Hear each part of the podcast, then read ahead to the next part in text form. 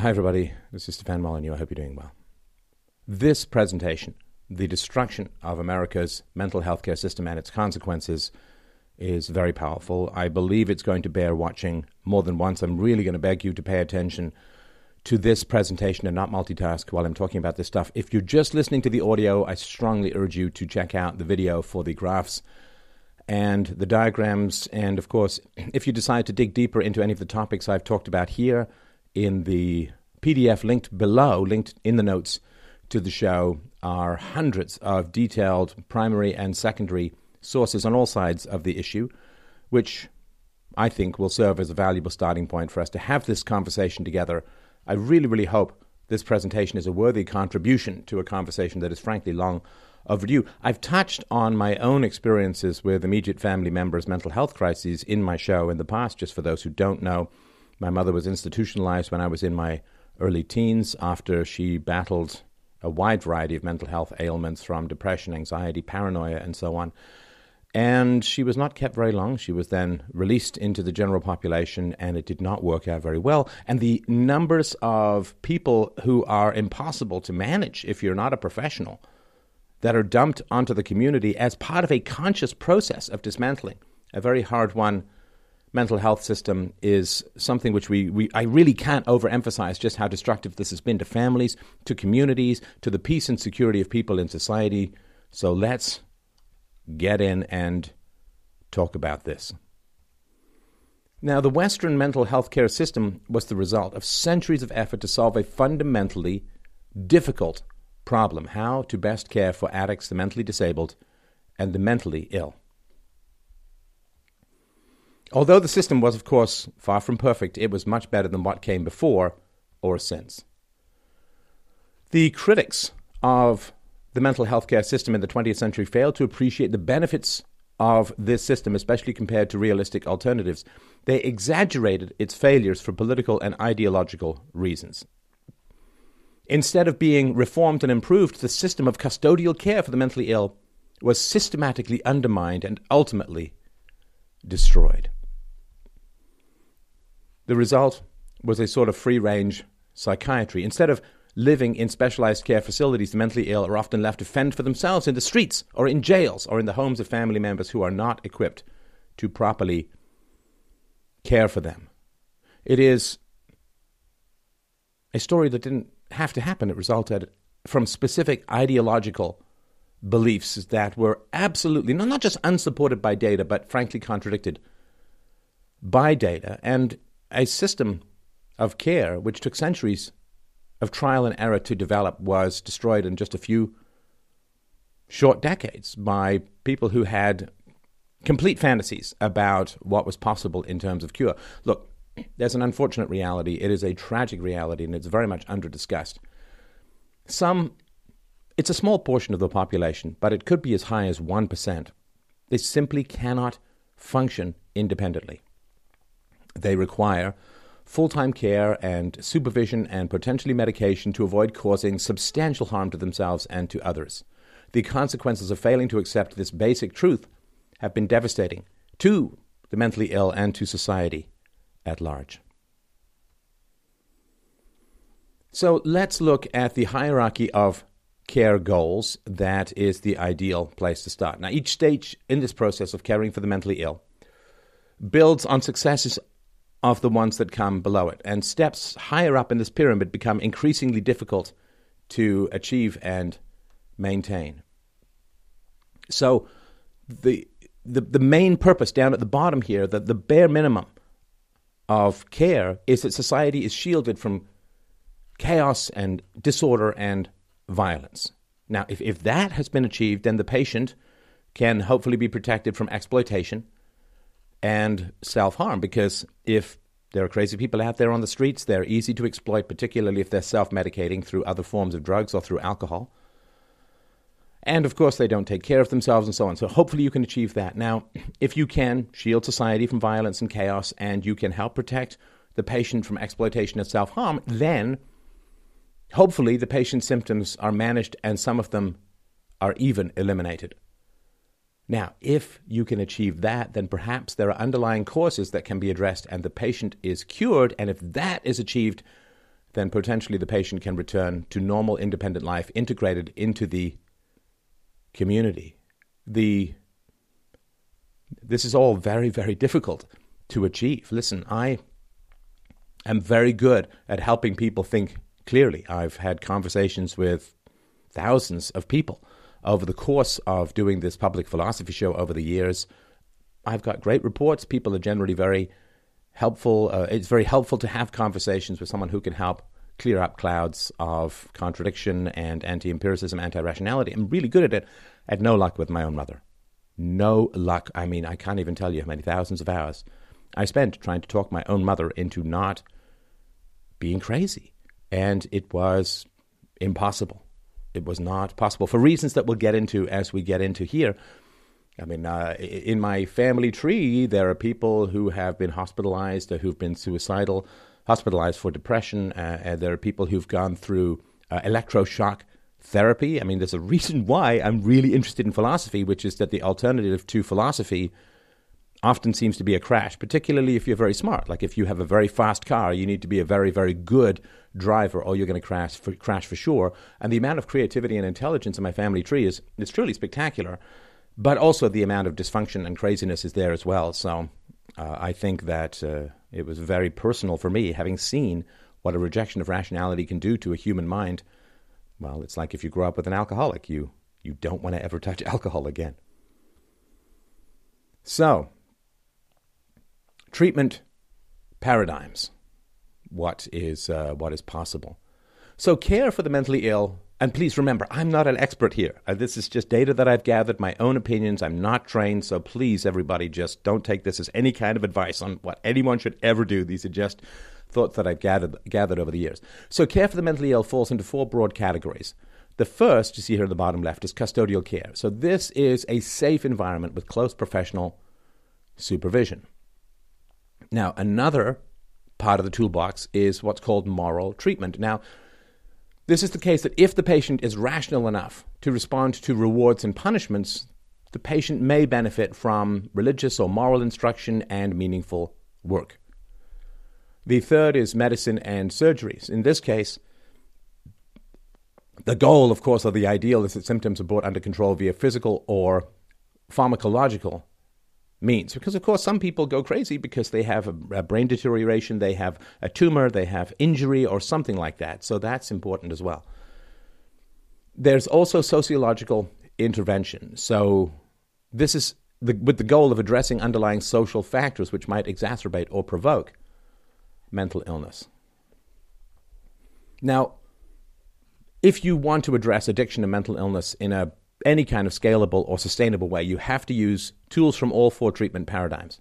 There's no one size fits all solution. Interventions which rely on a single strategy to hammer in every nail are no match for the inherent complexity of the problems that fall under the broad category of mental illness. Look, it's to be really clear about the reality of this that uh, there's certainly evidence that some people are born with a significant genetic predisposition to mental illness.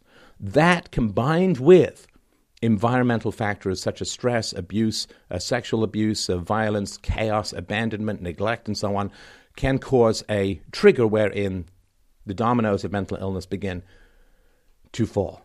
And that is very important. The fact that my mother grew up in Germany during the Second World War was not incidental to what happened to her later in life. It's kind of like smoking right? So some people can smoke, like George Burns smoked to be 100, lived to be 100, was fine, right? Other people, they have like five cigarettes and get lung cancer. You don't know your susceptibility, which is why you have to act in a moral manner, not use violence against children, not stress them out, not abuse them, not neglect them, because you don't know. They're boys with a particular gene, and if they are physically violently abused, 100% of them become criminals. But if they're not, eh, you know, so you act in a moral manner because you don't know people's genetic susceptibility in the same way that you don't smoke because you don't know your genetic susceptibility to emphysema or lung cancer or whatever else might happen to you as a result of smoking. So some of it, there's genetic susceptibility, I believe. There are environmental factors that are important to understand. There are physical injuries, and then there are bad mental habits, which we'll get into. Now, I really want you to understand what it's like with people who are crazy. I mean, my mother, uh, there would be a, a, car backfiring on the street. She would believe that people were shooting at her. There were um, there was graffiti somewhere in the neighborhood. She would believe it was a message of threat for her to change her behavior. She slept with a knife under her pillow. She was extraordinarily volatile and violent. It's a tortured, tortured life, and there's worse. Here's here's an example because this is this is real people in in the real world with massive problems. In Washington, a homeless woman sleeps every night on the sidewalk surrounded by plastic bags filled with dirty clothes and blankets. According to her, she is not homeless, but is actually waiting for the movie star. A few blocks away, a man sleeps on a park bench because he believes he is conducting a long term socio-economic study. Another man sleeps under a nearby bridge and claims that his identity was stolen by federal agents.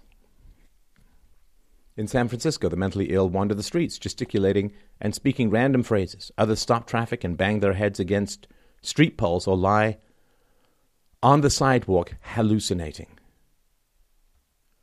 A Texas man with a history of hearing voices and repeated suicide attempts stabbed his wife and two children to death, cut out their hearts, and put the organs in his pockets on his way to confess to police. While in prison, he later pulled out one of his own eyeballs and ate it. Mentally ill prison inmates have been known to attempt escape by smearing themselves with feces and trying to flush themselves down toilets. These are extraordinarily dysfunctional people who are often a risk to themselves and to others. And what do we do with them? This is what some people live with on a daily basis. Now, we're going to flesh out some of the more details, some details about the more common forms of mental illness. Remember, I'm just a guy on the internet. Do not use this for any kind of diagnosis. Go to a professional, blah, blah, blah, right? So, degrees of severity. The first thing to understand is this is just about every social phenomenon. There's a bell curve with respect to sanity. So, in America, about 4% of Americans live with a serious mental illness. It's abbreviated as SMI. And that is an illness or a dysfunction in the mind that substantially interferes with or limits one or more of their major life activities. Now, the most common of these severe mental illnesses or serious mental illnesses are schizophrenia, bipolar disorder, or major depression.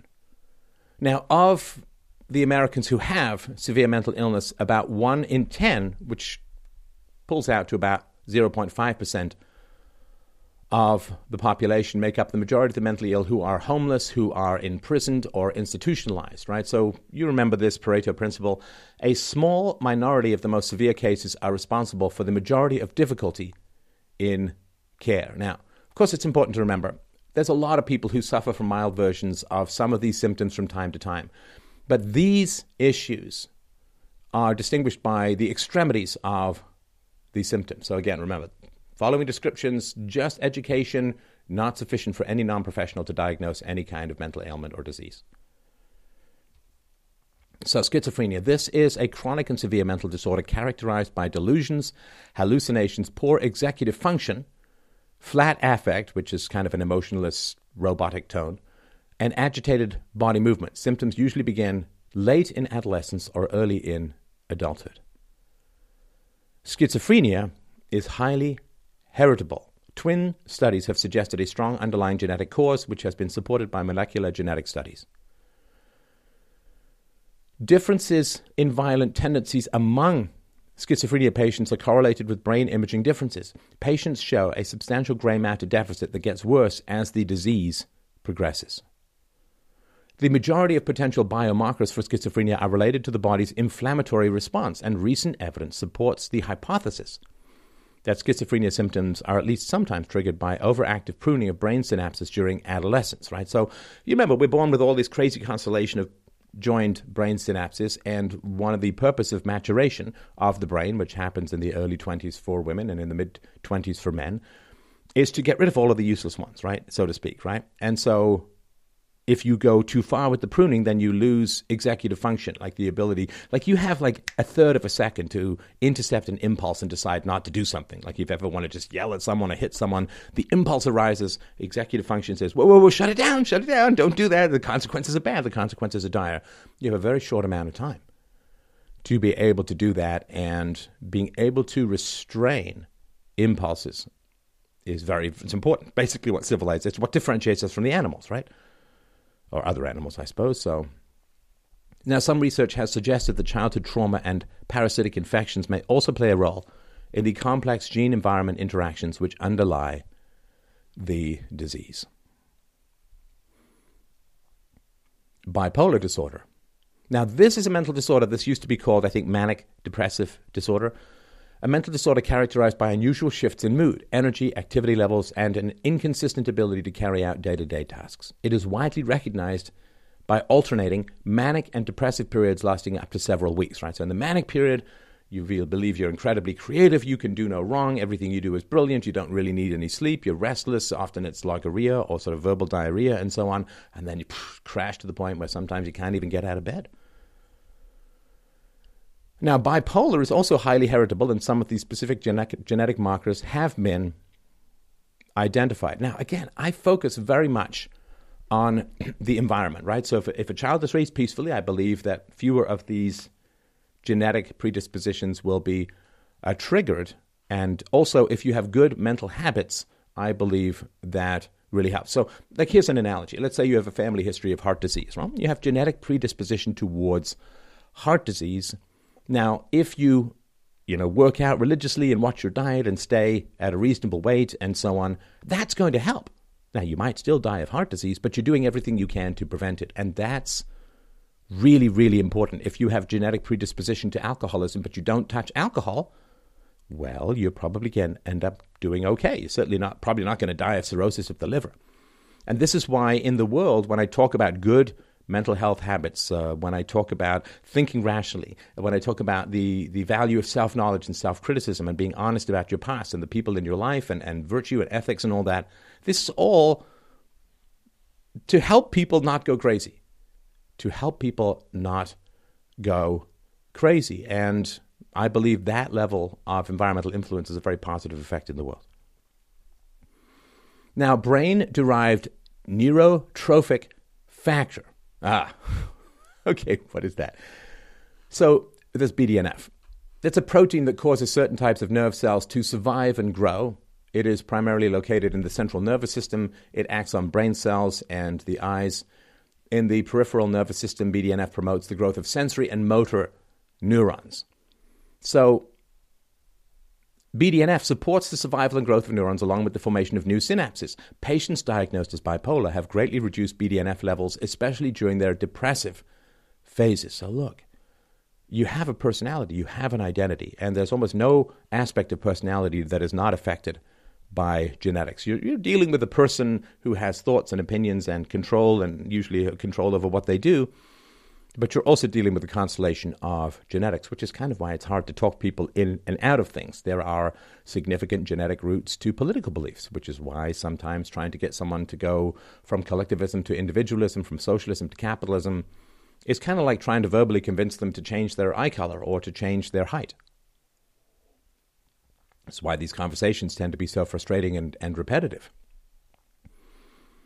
But we are all of us sitting on a substructure of biology, of genetics, of these BDNF uh, systems, and so on. And it's just a reality. I mean, there's this famous stories of the, I think it's a 19th century story of the guy who got a railway spike to the head and went from being peaceful to highly uh, aggressive. Some of it's moral, some of it's, I believe, choice. Some of it can be affected. Some of it, of course, we're just sitting on a superstructure or substructure, really, of biology.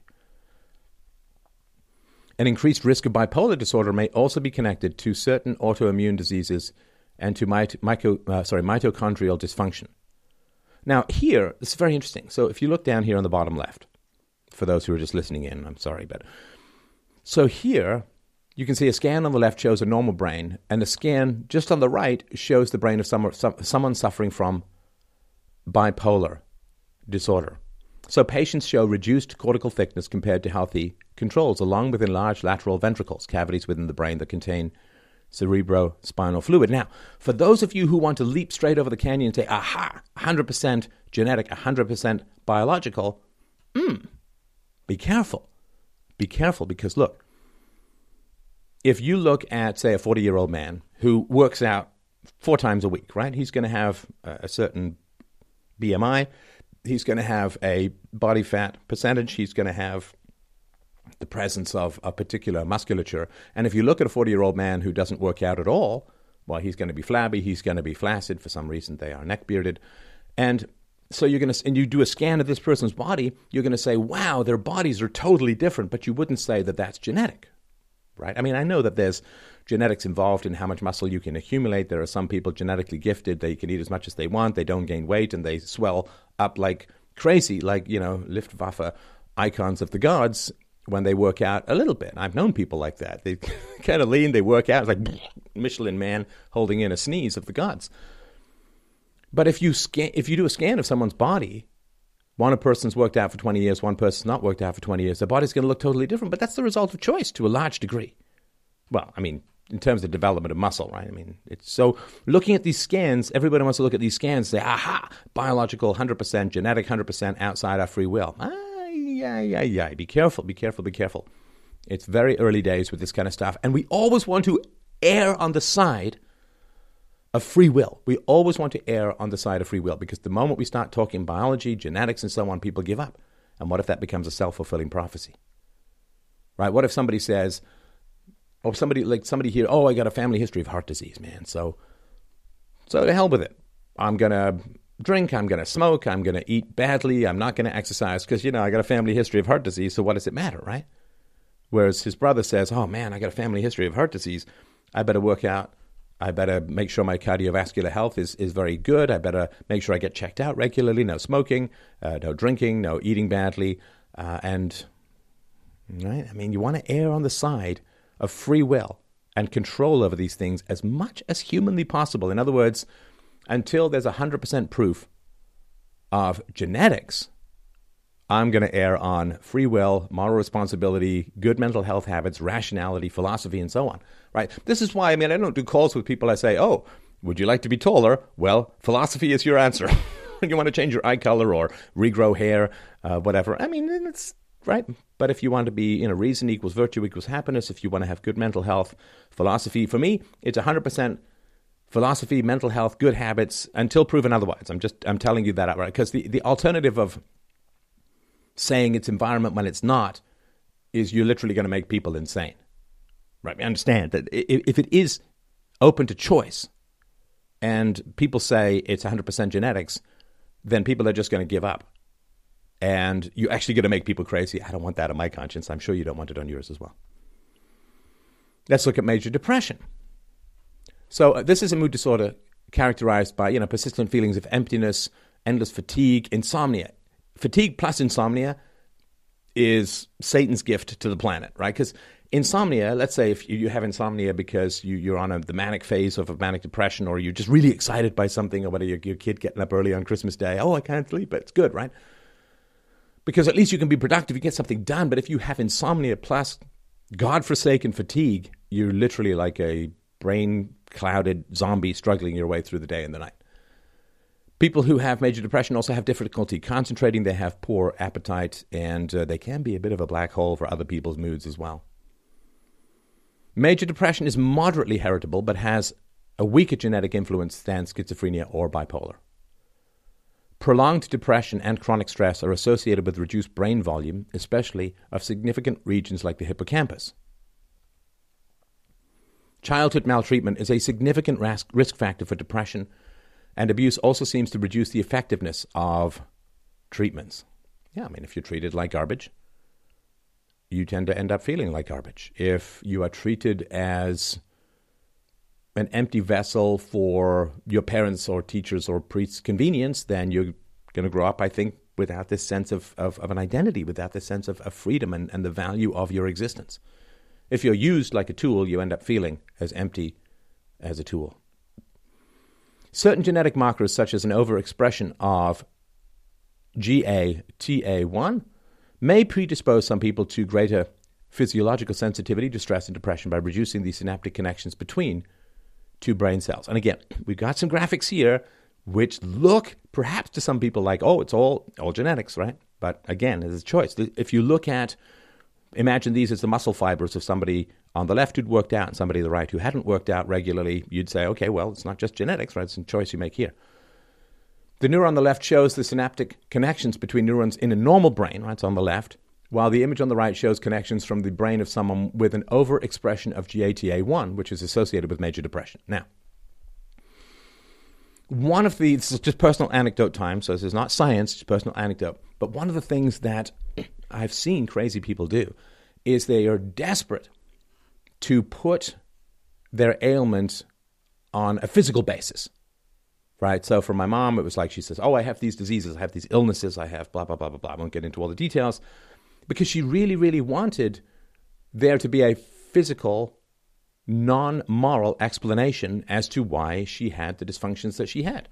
Now, some of it, of course, had to do with her environment growing up. Some of it had to do with her choices. Some of it, I actually believe, had to do with her physical beauty, which was considerable and gave her the capacity to manipulate and also gave her a strength and a power that, you know, when she hit 40, she literally didn't get out of bed for two weeks. I'd go to school, I'd come home, I'd make her tea, I'd leave the tea, I'd come go back to school, come back, put in thrush the tea. She just didn't get out of bed.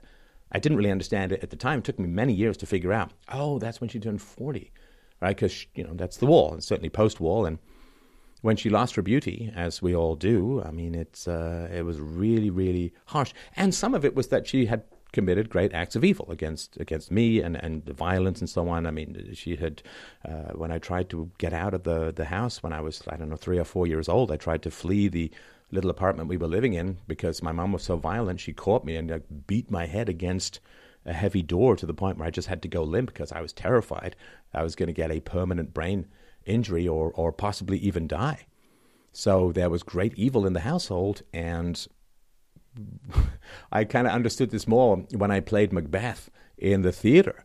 That when you do a great evil, it robs you of peace of mind. It robs you of security and serenity. And because she wasn't religious, she didn't even have a place where she could go and confess and be absolved. And I think that the guilt kind of ate her up as well. Now, this is a huge, huge issue. And it's got a bit of a long name anosognosia. So, with major brain disorders, it's common for brain circuits responsible for self awareness to become damaged.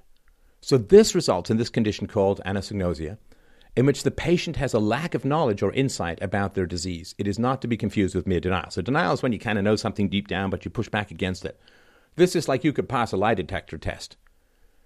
You know, you're, you're sitting in a bunny suit in the middle of the highway hallucinating that space aliens are trying to take your nipples to Aldebaran for experiments with a mouse utopia and you could pass a lie detector test as you genuinely like, don't have an insight about how far you've drifted from reality. Anosognosia can be easily recognized in patients with advanced Alzheimer's whose memory is impaired, but they no longer remember what they've forgotten. Or with patients who have suffered a stroke, who may be partially paralyzed and not even realize that. You can say to these people, you know, move your right arm, and if they can't see it, they, oh, I'm moving it, right? It really feels that way, but they're not. Now, a substantial proportion of patients who are diagnosed with schizophrenia or other severe mental disorders are unaware of their illness. But this is an old saying when I was a kid. I can't remember, did I read it in Invasion of the Body Snatcher or something like that in a book I read when I was younger? It's a movie, I think, more than one. But the idea was if you think you might be going crazy, you're not going crazy. Like if you think it, it's not happening. And I've heard some pushback on this, but this is kind of where where things are. Because patients with anosognosia do not think they have a problem or mistakenly believe they've been cured, they often resist medication or other forms of treatment, and they show a tendency to be more violent. So, the way that I process this in my head, so I don't know, it's like six years ago, seven years ago, I was diagnosed with, with cancer. And, you know, I went through the usual ungodly uh, treatments. Um, it wasn't hugely effective. It didn't hugely change my hairstyle, but it certainly changed my levels of energy and all that. And I've got a clean bill of health. Uh, I think it was last year I passed my five years. I'm, I'm fine now. So I'm cured. Now, if somebody came up to me and said, Steph, you got to go through chemo and radiation again. I'd be like, why? I'm cured. I'm fine. Why on earth would I want that? That was that was horrible. I wouldn't want. To, I wouldn't wish that on my worst enemy. And so if you if you, and I, but I am like I literally am better. I've, I've, I've had the blood test. I've had the skin. I am, I am fine. But if somebody said to me, "Sorry, man, you got to go back on chemo and radio, radiation therapy," um, I'd be like, "Not in your life." So if you're crazy, but you believe that you're better or, or you believe that you're fine, uh, go up to a healthy person and say, well, you know, just in case you might have cancer, we're going to put you on chemo and radiation therapy. But like, no thanks, right? And that's the way to sort of understand it. Now, of course, if somebody grabbed me and tried to put me into these treatment centers that I went to for cancer, I'd fight tooth and nail. I would consider that a violent assault upon me and an endangerment of my health. Right? If somebody tied me down and, and, and was going to put radiation on me. Someone was going to tie me down and put the chemicals uh, into me, the, the, um, the uh, chemotherapy uh, into me. I would view that as an assault upon me. I'd fight tooth and nail. Right? So that's a way of understanding. If you genuinely believe that you're fine, a form of treatment would be considered incarceration and, and brutality and, and an, an assault. So, brain scans show a marked difference between patients who have an awareness of their disease and those who don't. And again, you know, the I've said this, I've told this story before, and I'm, I'm sorry to repeat for those. I'm always very, very self conscious of repeating stories because, I mean, I really don't like it when people do it. But uh, these are sort of collected stories that are important. So, with my mom, I think I was about hmm, maybe 18 or so, and I took it to Pizza Hut and I said, look, look, I accept everything that you're saying, right? Like you have these ailments, they were injected into you, and, and people are out to get, I accept all of that. Now, that situation creates a lot of stress. Being persecuted in this way creates a lot of stress. So, listen, there's a library right across the street. Let's walk across the street. Let's get a book on stress management so that you can deal with the stress of being persecuted in this manner. And I thought, okay, well, that's, that's about as good as I can do. Like that's about as far I can go into crazy land without completely self-compromising. And she, I mean, she just went nuts, right? She like threw pitchers of water at me and screamed and, and flipped over the, the, the plates and just went crazy because this was accepting everything but saying she still had some responsibility to to better her position. It gave her one percent responsibility, which at that point you know, of course, I mean, if you've done evil against children, you start taking responsibility. That looms pretty hard in your review.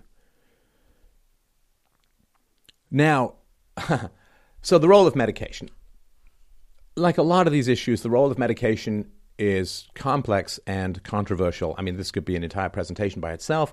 And you want to check out a book by Whitaker called Mad in America. I've had him on the show, and I'll link to those shows below there's some significant doubts. Like, as the role of certain forms of, quote, mental health medication have increased, so have the rates of mental health, which is the exact opposite of what you would expect if they were actually efficacious. So, I have enormous skepticism towards this, but there is some data that shows there's effectiveness, right? In particular, so look at psychotics, right? Truly delusional, other reality, waking dreams, you name it modern antipsychotic medications seem to have a positive effect on patients in many cases. Although those with the most extreme illness still require long term supervised residential care, a large number of patients can live independently if required to check in regularly with psychiatric staff. So these touchpoints allow patients to receive ongoing support and to ensure medication compliance, among other benefits. Right? Uh, so the medications, of course, people will say when they're on these sort of mental health medicines that they have side effects, and some of those side effects can be pretty negative. And so they feel better and they don't like the side effects. So then they stop taking and then they get worse, but they don't know it because the disease hides them from themselves, right? So, medication compliance substantially reduces alcohol and drug abuse, self harm and attempted suicide, public disturbances, physical harm to others, destruction of property, incarceration rates, and homelessness, right? So, the idea that, like somebody who's psychotic, if they're sort of out of custodial care, if they're not taking their meds, they're often taking something else, right, which is not good, alcohol and, and uh, illicit drugs and so on. So. Now, medication can be moderately effective at controlling the symptoms of psychosis, especially violence. It seems to also substantially reduce the chance that a mentally ill person will themselves be the victim of violence, right? So if you're psychotic and let's say you're taking illicit drugs, you have to go out and procure those illicit drugs. You may not be the wisest person to interact with criminals with, and there may be escalations based on that. Some medications have been criticized for masking symptoms without actually curing the underlying problem. In certain cases, medication may even make problems worse, especially if it is taken inconsistently or combined with alcohol or other drugs. Right? So, you know, let's just take a silly example. I mean, it's not silly to the people who are experiencing it, but compared to psychosis, it's less serious. Something like social anxiety right? Social anxiety. Now, you may have social anxiety, and I've made this argument, I've had this argument before, not that I have any capacity to diagnose, of course, just to remind you, or you might just be surrounded by really nasty people. I mean, if you fell into a lion cage at the zoo, no one would say you just had a weird kind of catophobia, right? You'd be like, oh my God, I'm in the lion cage, I've got to get out. And in the same way, it's only an irrational anxiety if you're not actually in danger. Right? If you're kidnapped, you don't have claustrophobia as some irrational thing. If you're in an elevator, you're probably okay. But if you're kidnapped in the back of a, locked in the trunk of a car, you know, like uh, tragically hip style, then it's not a phobia. You're actually in danger. And so the environment might be dangerous. The environment might be dysfunctional. The environment, your environment might be abusive. You may be surrounded by abusive people, in which case Right, it's the old saying, it's not a mark of mental health to be well adjusted to profoundly disturbed circumstances. All right. How do we get here? Now, of course, way back in the day, mental illness was often considered to be just demonic possession, right? Because they didn't understand genetics, they didn't understand, like Dr. Vincent Felitti. I've interviewed him, and I've got a whole presentation called "The Bomb in the Brain," which again I'll link to below. So he interviewed people about their childhoods and he developed something called the Adverse Childhood Experience Score, which everybody should take and get people in your life to take it. It's not perfect in my view, but it's a great starting point. And he found that the more adverse childhood experiences you had, the worse was your overall health in the long run. It was dose dependent. In other words, the more adverse childhood experience you had, the more likely in a step by step way you were to have ischemic heart disease, to be susceptible to cancer, to um, be promiscuous, to, to be a cigarette or drug abuser, to be an alcoholic, and so on. And severe child abuse took like 20 years off people's lives. I mean, on average, it was.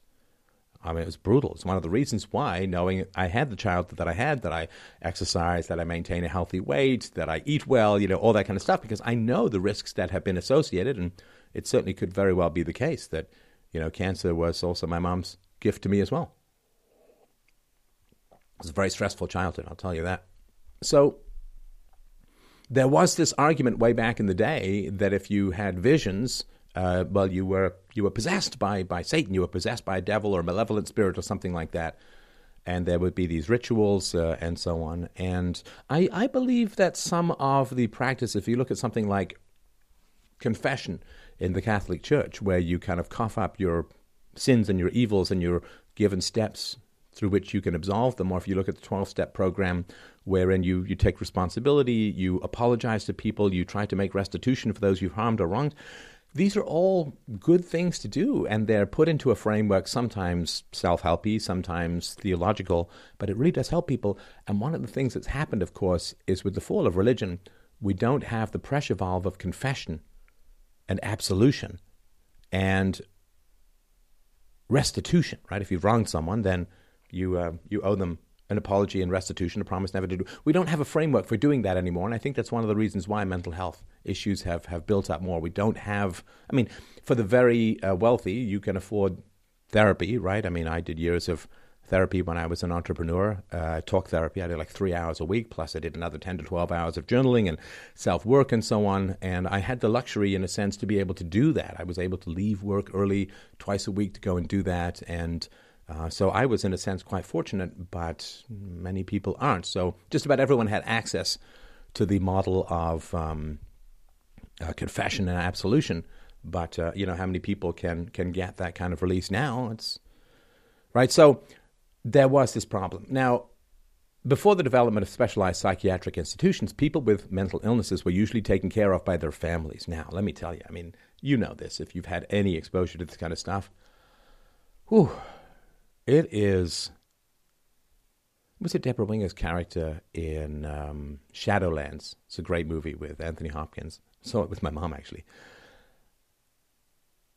She says, in taking care of her destructive boyfriend, like she's just worn out. It's exhausting. It is really freaking exhausting being up close and personal with somebody who's crazy on a daily basis. It it sands down your will. It shaves down your spine. It you, you become so reactive, it's almost like you don't have a personality anymore. Like reclaiming an actual identity after growing up with a mentally ill mom was a really, really tough job, which is why I won't surrender it back to anyone anymore. And, and sort of standing in the sand-blasting whirlwind, face an identity erasing craziness, because my mom was not quiet about it. She'd sit corner me and talk to me for hours about her crazy theories and ideas. And I'm really trapped and, and learning how to push back against that mentally. I couldn't when I was young because she just get violent, right?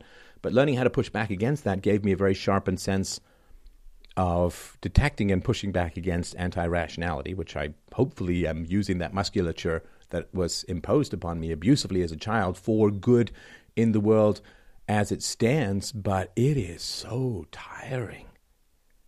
It is so tiring. It wears you out. And you can't even get good sleep because sometimes crazy people erupt in the middle of the night. And it's dangerous for your, your soul and, and, and reason. And, and uh, it's, you know, you, you can't date. And, and like it's really a very, very tough situation. Because if somebody's physically ill, like, I don't know, they have some terminal illness or cancer or something like that, they're still there. You can have a conversation. They're not trying to impose any kind of insanity on you because, like, craziness radiates from crazy people and tries to implant itself in other people by bringing the same chaos and disturbance and anti rationality and no win situations, right? Like with my mom, there was this constant pattern when I was younger, which was she would give me instructions for something that were confusing or contradictory or incomplete and I couldn't possibly win with those instructions because if I came back for clarification, what would she say? I already told you. Right? She'd get really angry that I'd come back for clarification when she'd already told me. But if I just trying to puzzle things through and figure out what she wants, and if I get something wrong, it's like, well, why don't you listen? Right? So these impossible situations were all, and they, they make you crazy. Like it's total gaslighting. It's total no win situations um, when you they destroy your sense of efficacy, and what you're good at and can achieve is the foundation of your personality. So it kind of erases the base of who you are. And that's why therapy was so important. It's why I constantly talk to people who've been through abusive, destructive, or, or violent or neglectful childhoods. Like, go to therapy because you'll, you'll have the capacity to have opinions and an identity and understand the importance of your own internal processes without constantly being on guard. Like, you know, I've had this pleasant experience where you're kind of sitting in a hammock or some really hyper relaxed state, just letting your mind wander. And I mean, that's kind of who you are. Tracking the migration of your mind is, is foundational to mapping who you are as a human being. Now, imagine that you're sitting in your garden and you're just kind of mulling this stuff over and thinking about your life and what you want to do and, and your achievements. You know, the big zoom out, big perspective stuff where we get our moral clarity and strength from. And then you hear a sound, you wake up, and there's a giant grizzly bear like snuffling right next to you. Well, of course, immediately all of your internal musings and, and meanderings and wanderings vanish, and you're like, please don't rip off my scalp, right? You, you fight or flight kicks in, and your identity vanishes because you become a bare, biped, bald mammal trying to not die.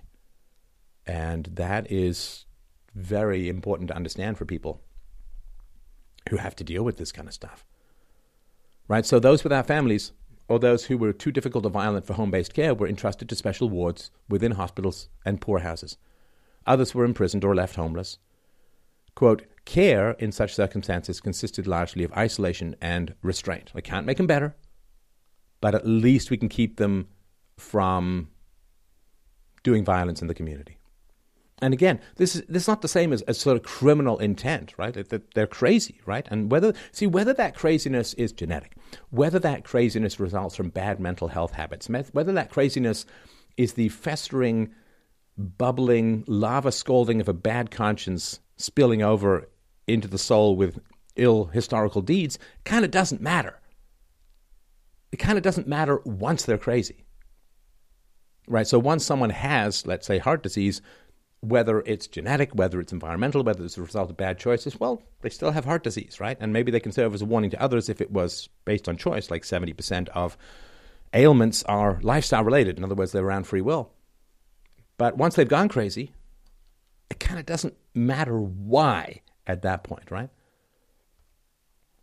So asylums emerged from the idea that at least some mental illnesses could be cured by moral treatment. Moral treatment. Now, this is a quote from the University of Pennsylvania School of Nursing's History of Psychiatric Hospitals.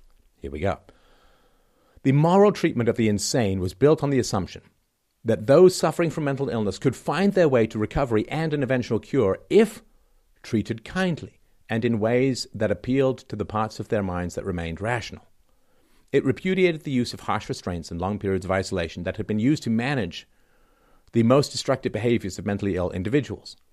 It depended instead on specially constructed hospitals that provided quiet, secluded, and peaceful country settings, opportunities for meaningful work and recreation, a system of privileges and rewards for rational behaviors, and gentler kinds of restraints used for shorter periods.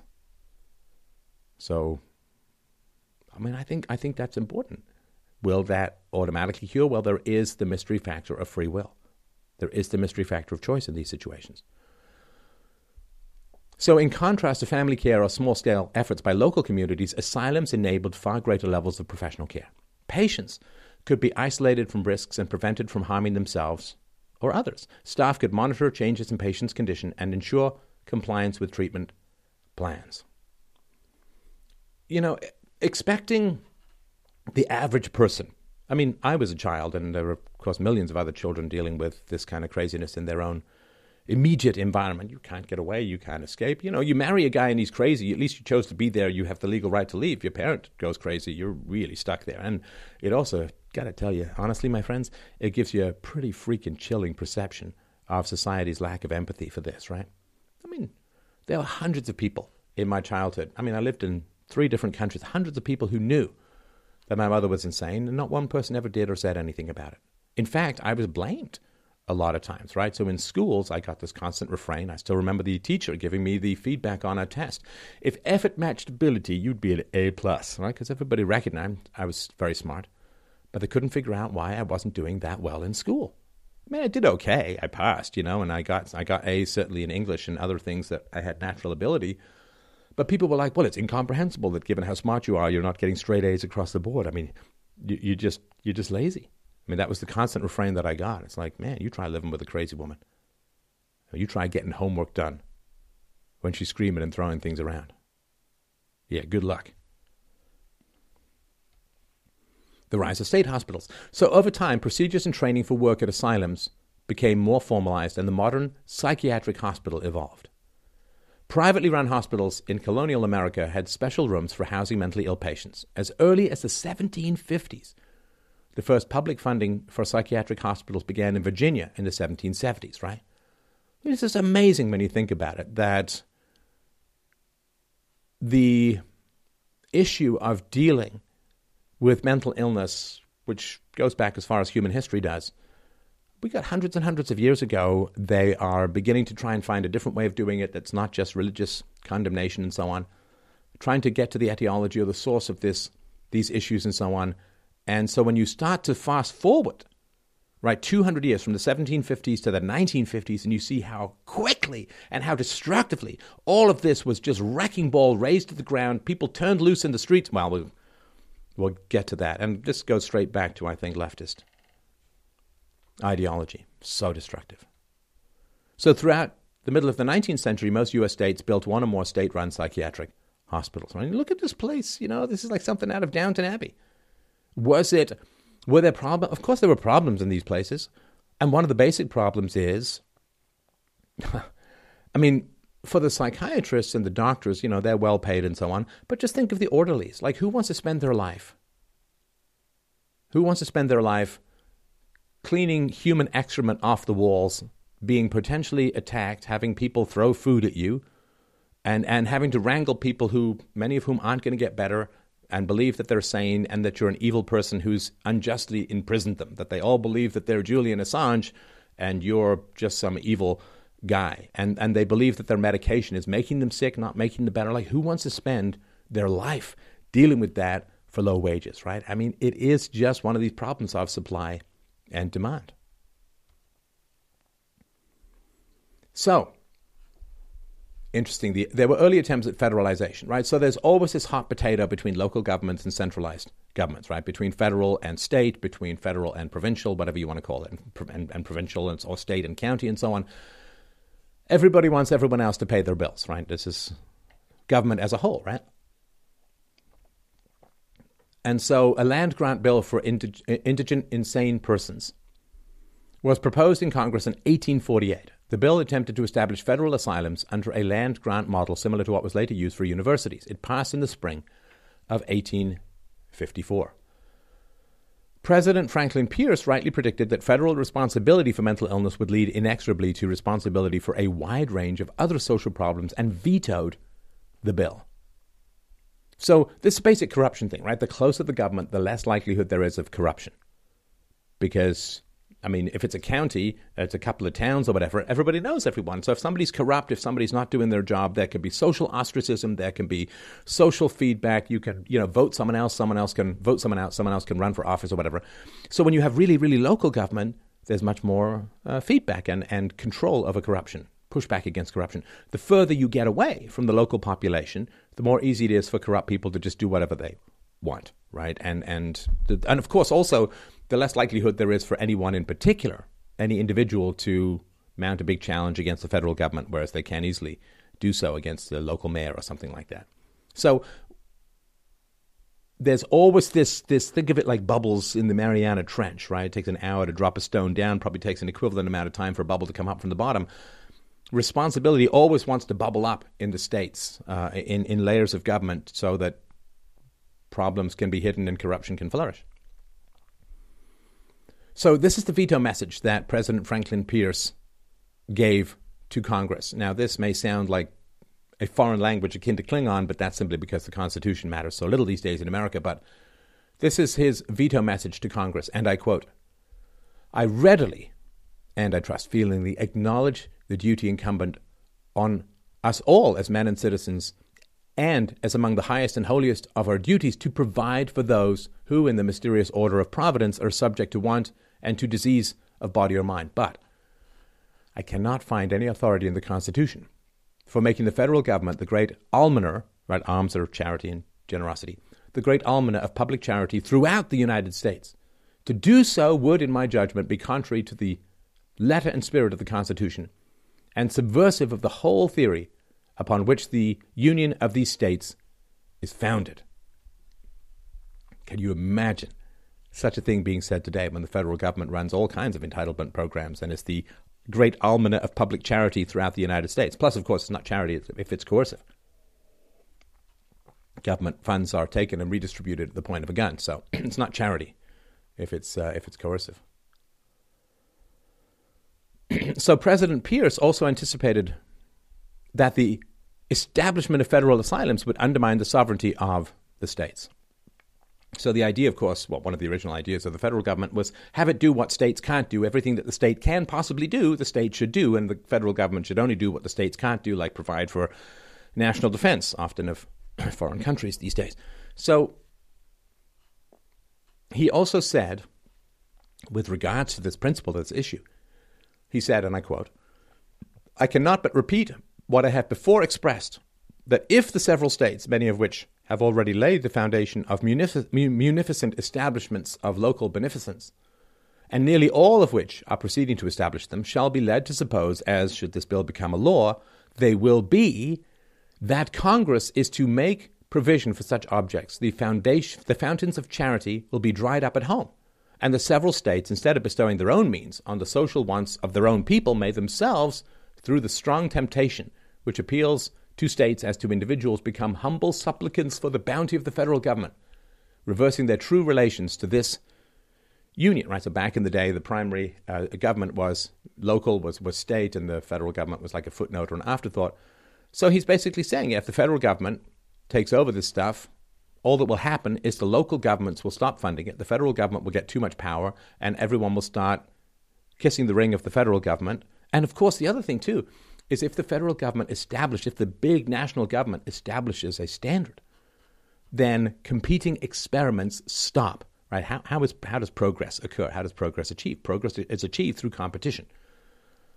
And so, if the federal government says, okay, here's the funding, here's what mental hospitals have to do, here's how it's all going to work, and so on, then everyone's just like, okay. But if you have states all experimenting with the best way to treat the mentally ill, then you know Kentucky may do something that Louisiana hasn't thought of that really works. You can transfer that, right? So you stop competition and improvement and progress when you get more centralized uh, uh, government control. Now, let's look at the issue of overcrowding. Now, first of all, there are many different individual diseases in the broad categories of mental illness, addiction, or mental disability, each with their own complex causes. It's easy for even experts to be overwhelmed, of course, right?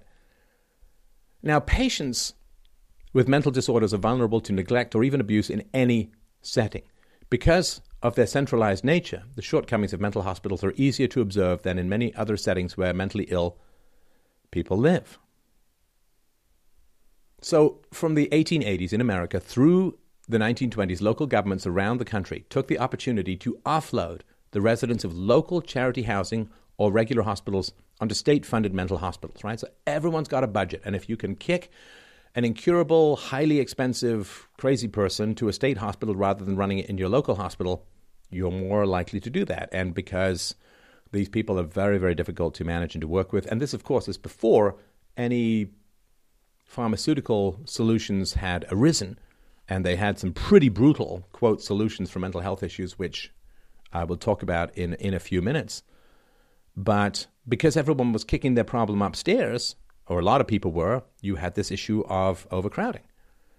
So, with state governments picking up the tab, there was a moral hazard incentive for families, charities, and municipalities to relieve themselves of the burden to care for a wide range of difficult cases. Remember, it's a tiny minority of the cases that consume the vast majority of the resources. So, this contributed in the state hospitals to overcrowding, and it increased the proportion of mental hospital residents who were merely old, sick, or poor, and not necessarily mentally ill. Now, funding was an issue. Of course, 1929, it lasted for 13 years, arguably until the Second World War. There was this massive catastrophic depression uh, throughout the West, in particular in the United States, like 25% unemployment, and a massive expansion and explosion of socialized control of the economy through FDR. But of course, during the Depression, because there was so much unemployment and malinvestment of resources socially, nationally, government receipts went down hugely. Right, people who aren't employed don't don't pay their taxes, don't pay taxes. Right, so there were massive funding shortfalls throughout the Depression. This caused further overcrowding. Right, remember 1880s and 1920s, people kicking all their major, expensive, big problems upstairs to the state institutions, and then you get the Great Depression and you've got overpopulation, and then you get a collapse in funding. Now, also, during World War II in America, a substantial proportion of hospital staff were drafted, right? just yanked out enslavement style and put into the military. The debilitating staffing shortfalls resulted, of course, in widespread and acute neglect of patients, right? You've got overcrowding, you've got underfunding, and then a massive proportion of hospital staff are drafted. Conditions in psychiatric hospitals during this time were used to justify legislation that would ultimately destroy the state hospital system. Again, not perfect. And the, the, thing is, too, like we look at something like the war, Second World War, and we look at, of course, all the massive geopolitical, the destruction, the Holocaust, you name it, right? But we don't see things like this, as, which is everything that was destroyed or undermined because people were yanked out of the economy and forced to fight. Now, this is also very interesting as well. This has occurred more recently with the IQ issue, although the IQ issue, like people with an IQ in the low 80s, around 83 or so, the army won't take them because you can't find anything productive for them to do. And in fact, when the army did take them, they were called McNamara, McNamara's morons in, in Vietnam. When the army did take people of lower IQ, it's one of the reasons why Vietnam was such a disaster is you had troops that, that couldn't be trained, that, that couldn't make good decisions, and, and thought it was funny to pretend to roll hand grenades into people's tents until they eventually made a mistake and blew people up. And, you know, people who couldn't do a call and answer, like shaving a haircut, two bits, call and answer, and just shot people around. I mean, just didn't work, right? But in this instance, in World War II, mental illness became a big issue in other ways. So, of course, they would draft a whole bunch of people and they would give them uh, tests and they would interview them and so on. And a surprising number of enlistees were rejected. Why? For mental health reasons. Now, this began to give people a map of just how widespread mental disorders are or, or were at the time. Now, of course, some of these would be um, Jamie Farr and MASH dressing up as a woman to get out of the army. Some of these may be uh, draft dodging, but some of them, of course, the majority of them, I assume, were, were, were quite real. So the increase in rejection rates was due mostly to rising recruiting standards rather than an increase in the rate of mental illness, but the numbers made a lasting impression. And of course, war had become more complex as time goes forward. I mean, you give some medieval peasant a stick or a sword, it's one thing, right? But you've got to train people on how to run uh, tanks or advanced missile systems or fly planes or, or calculate uh, trajectories for shelling and so on. You kind of need smarter people in the army. And if you have to raise your standards so that you keep more smart people, then you're going to end up with more people being rejected for, for issues either to do with IQ or mental illness. Now, this is interesting as well. Sorry, uh, when I say that, it always like I'm aware. What does that mean? The other thing is, no, it's all interesting. But here's something particularly fascinating: thousands of conscientious objectors were assigned alternative duty in mental hospitals to attempt to make up for the staffing shortfalls. Right. So if, if you really hate the war, then you can end up not fighting, but you could be assigned somewhere else. Now, I'm going to go out on a fairly stable limb here, and I'm going to say that a lot of the people who were conscientious objectors were hard leftists, if not outright communists, right? Because they're like, why would I want to fight a capitalist imperialistic war against my fellow working class brethren across the sea? Which, you know, I can understand that perspective to some degree, but they would be, I think, for the most part, if not overwhelmingly, hard leftists, uh, socialists, and, and, and communists, right? Now, they have a particular perspective. Socialism, communism, hard leftists, it's almost 100% environmental. You've got a class consciousness that is based upon your relationship to the means of production. And so, if someone's crazy, it's always the system. It can't be genetics. Uh, it, it, it, can't be um, uh, their own personal choices. It can't be a moral failing. It can't be whatever, right? Everything is environmental. And if you change people's relationship to the means of production, you change their entire consciousness. That we're a blank slate written on entirely by economics. And so when a leftist, a hard leftist, a communist, a socialist looks at a crazy person, they see not a very complex constellation of cause and effect, of genetics, of choice, of environment, of injury, of illness, of you name it, right? It's a very, very complex thing to, to deal with. What they do when they look at a crazy person is they say capitalism made them insane. And so all the crazy people around us have been tortured into madness by bourgeois ownership of the means of production. Right? It's, it's 100%. It's, it's simple, it's simplistic, it's ridiculous, it's ridiculous, of course, right? Because there are lots of crazy people who own the means of production too. But all of this complexity and all of this slow developed evolution of how to deal with these very tough to solve problems, it's like, boom, this is capitalist exploitation. It's all environmental. These people are victims of an exploitive and destructive economic system, and it's not their fault. And also, if you remember, if you've ever read the book by Ken Kesey, author, author of the author, also author of the Electric Kool Aid Acid Test, but uh, Ken Kesey wrote a book in the 60s, I think it was the 60s, called One Flew Over the Cuckoo's Nest, later turned into a very famous movie with a very powerful and dynamic Danny DeVito, actually. I completely missed that. Sorry. A very powerful and dynamic Jack Nicholson playing RPM, great acronym, Randall Patrick McMurphy. And uh, sorry, Danny DeVito was in it um, with his last, last tuft or two of hair. And in it, of course, Randall Patrick McMurphy was just this, you know, very independent uh, guy who, who rebelled against authority and was ground down in the pecking party run by this sociopathic fascist nurse called Nurse Ratched. And he eventually um, because he rebelled too much and, and disagreed with the medication and restraints and control of the mental health care system. Uh, well, they ended up lobotomizing him, and then the native guy got free. Anyway, it's one of these massive criticisms of the mental health care system that comes I don't know what Ken Kesey's politics were, but I'm going to assume left ish. And so he would say, well, there's no reason for people to be here. They should just get free. And the entire mental health care system is used to uh, harm and destroy and incarcerate dissidents or those who question the system. Now, of course, the reality was that that was actually occurring in the Soviet Union. But a lot of the um, psychiatric hospitals, where of course there were problems, still a government program, government run institution, but it was a lot of trial error in society, and people were doing the best they could in many ways. So when you get these conscientious objectors going into mental hospitals, what happens? Well, they start reporting about all of this. You know, one thing that is very true about people on the left is they tend to have good language skills, good reporting skills, and they're expert emotional manipulators, right? So they'll show someone being uh, badly treated in particular ways. I mean, look look at how they break down the borders in Europe by showing a, a drowned boy on a Turkish beach, even though his father is responsible for what caused him to drown, which was getting on an overcrowded boat because he wanted to get to Canada for dental care, or they show to try and erase the borders in the south of the U.S. They show a father and a daughter who have drowned. At least it's claimed that they drowned uh, in, in, the water. I'm sure they did.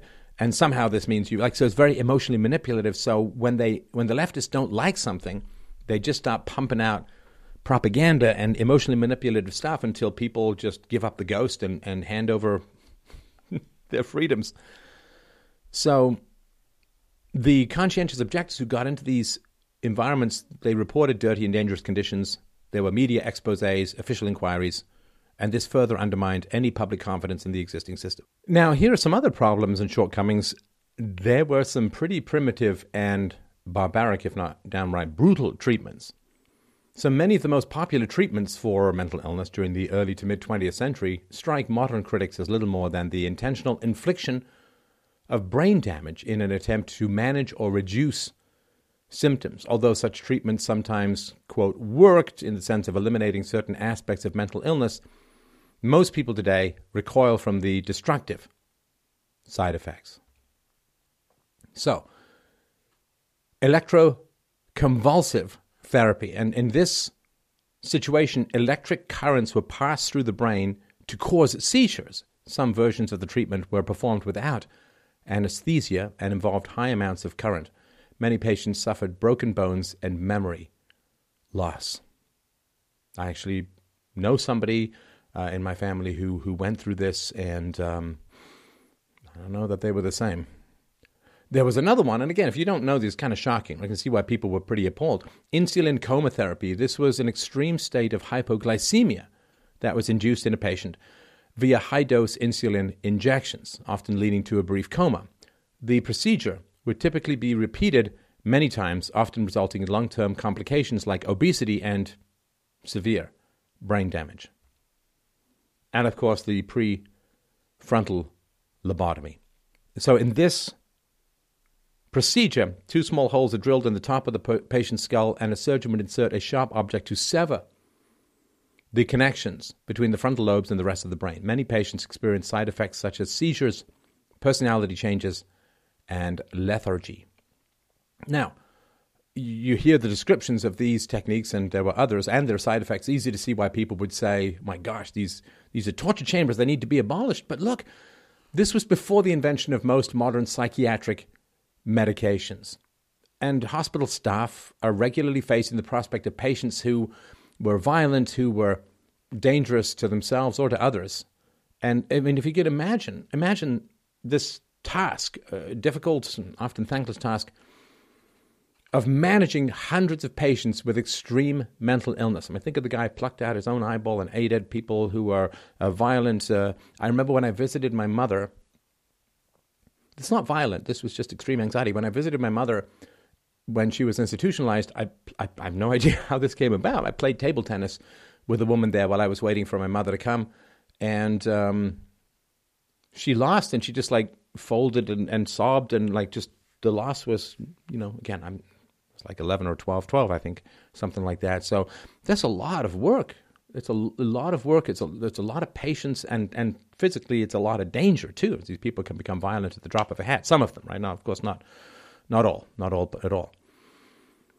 So here's the thing. So when you're looking at these kinds of people are just going to try anything, they're going to experiment with anything, and some of these treatments did appear to help some patients. You know, I think that the electroconvulsive therapy was sometimes used for uh, extreme depression, where the talk therapy doesn't seem to work, diet change, exercise, and so they just it was like a reset, and and sometimes it seemed to work, and of course, in the future, it may be that the very strong medications that are sometimes used for mental health issues at the moment. I mean, from the very strong antipsychotics to the uh, milder ones for depression and so on, they may be just considered as barbaric as we consider these now in the future. Because, you know, from a philosophical standpoint, society, from a philosophical standpoint, society as it stands is kind of an asylum, right? I mean, we, we have crazy institutions, we have crazy education, we have indoctrination, we have uh, the massive transfer of, of, resources through coercive through the coercive power of the government. Children are born into massive debt uh, because of unfunded liabilities and because of national debt and so on. Like we have a crazy system as it stands, and it's saner in many ways than a lot of the systems in the past. But we have a crazy, crazy system at the moment, and children are dumped in daycares. They are um, often raised by single parents, uh, single moms who have a great deal of difficulty providing the safety, security, and stability that the children need. And uh, but we have this crazy, crazy system at the moment, and of course. Um, we have uh, uh um, entire neighborhoods uh, falling apart and people cocooning and isolating themselves, partly as a result of diversity, partly as a result of stuff we'll talk about here. So we kind of have a crazy system as it stands, and we need a lot of reform in what it is that we do. I mean, it's not like um, burn it to the ground and start again because we've got a lot of good stuff. Freedom of speech, for instance, is a pretty good thing, a very good thing, an essential thing. But we we have a lot of crazy and immoral elements to our society, and just saying, well, the only problem is crazy people is not the answer. You know, it's easy to just dump all the insanity that society has as a whole into the crazy people and say, well, we don't need to change. They're the ones who need to change. It's like, well, maybe some of the insanity is a response to a crazy environment. And again, I'm not going full leftist environment about it all, but it's easy to just say, well, the dysfunctional people are crazy and our system is perfect. And that's not true at all. So, let's talk about the federalization of mental health. And I'm calling this part a tale of hubris, of, of vanity, of, I would say, narcissism, of ideology, and of a rejection of data. What did these people do? Oh, it's taken thousands of years to develop the system that we have. We're just going to kick it out real quick. It's just ideology. We're going to overpromise. We're going to underdeliver. We're going to set up a system that goes directly against the data. Well, it's like marriage. You know, marriage was in, in the West, in, in Europe, in North America, was an institution that had evolved to take care of children over tens of thousands of years. People were just like, marriage is a prison. We're going to end it. Charity was incredibly complicated, remains incredibly complicated. It's very, very hard to help people in this world. And the only people who think it's easy are people who've never actually tried to help anyone in their lives. It's very hard to help people because you want to help people, but you don't want to enable their bad decisions. You want to give money to people who are destitute, but you don't want to pay people to become destitute. It's really complicated to help people. And the idea is like, well, we're just going to have the government take trillions of dollars from one group and give it to another group. And that's going to be, I mean, it's just, it's, it's mad hubris that goes against all of the depth and complexity of the challenges that we face. So let's get into it. Let's talk about Robert Felix, architect of the National Mental Health Act and the first director of the National Institute of Mental Health, or NIMH. So he believed that mental illness could be prevented by early detection and social intervention. So, what did he say? Here's a quote from the dude. He said, If we are ever to reduce the volume of mental disease and raise the level of mental health in this country, we must go out and find the people who need help. And that means in their local communities. As physicians, we know that the environment plays a significant role in the recovery of any patient. How much more so in the recovery of the mentally ill? The established pattern of federal state cooperation in general health programs, as well as in the campaigns against venereal disease and tuberculosis, could be applied in an attack upon mental disease. Mental illness is incredibly complicated. It's incredibly complicated. It's not just, oh, you have a urinary tract infection, take these antibiotics and you'll be fine. It's, it's, not, it's not that way at all. At all. It's incredibly complicated. And how, how, you know, he says, as physicians, we know that the environment plays a significant role in recovery of any patient, how much more so in the recovery of the mentally ill. Where's the data for that? Where's the data that proves that? There's no data that proves that. In fact, the data proves the opposite in many ways. In the 1946 congressional testimony, Felix said, and I quote, By the establishment of more outpatient clinics, care would be made easily accessible to members of the community at a stage where assistance can be most beneficial, thereby, in many cases, preventing the onset of more serious and deep seated symptoms. There's this thing called the Dunning Kruger effect, very, very important, where if you don't understand something, it all seems simple. If you don't really understand something, if you've not worked with it, had this, had this guy been a long term director of a mental health facility? No. These guys bungeed in and out of these mental health facilities, of these institutions, and so on. He didn't bring in employees and interview them and say, oh, oh, you've been working with these people for 30 years. What can you tell me about how they could get better? He doesn't bring the data, he doesn't bring the studies. And he brings this stuff to Congress. Oh, we just have to do this and wave this magic wand and everyone's going to get better. And Congress has no idea. This guy is a professional. He, he's very confident. He knows what he's talking about and so on. And of course, Congress wants more power. They don't ask him any particular tough questions. Ugh. I mean, mental illness is not the same as STDs.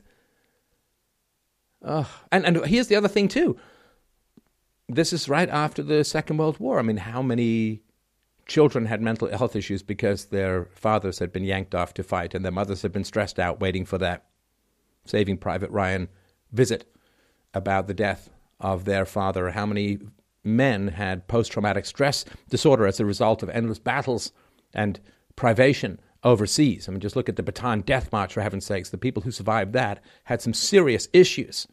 Look at the PTSD scene in Mrs. Miniver, a movie about the Second World War.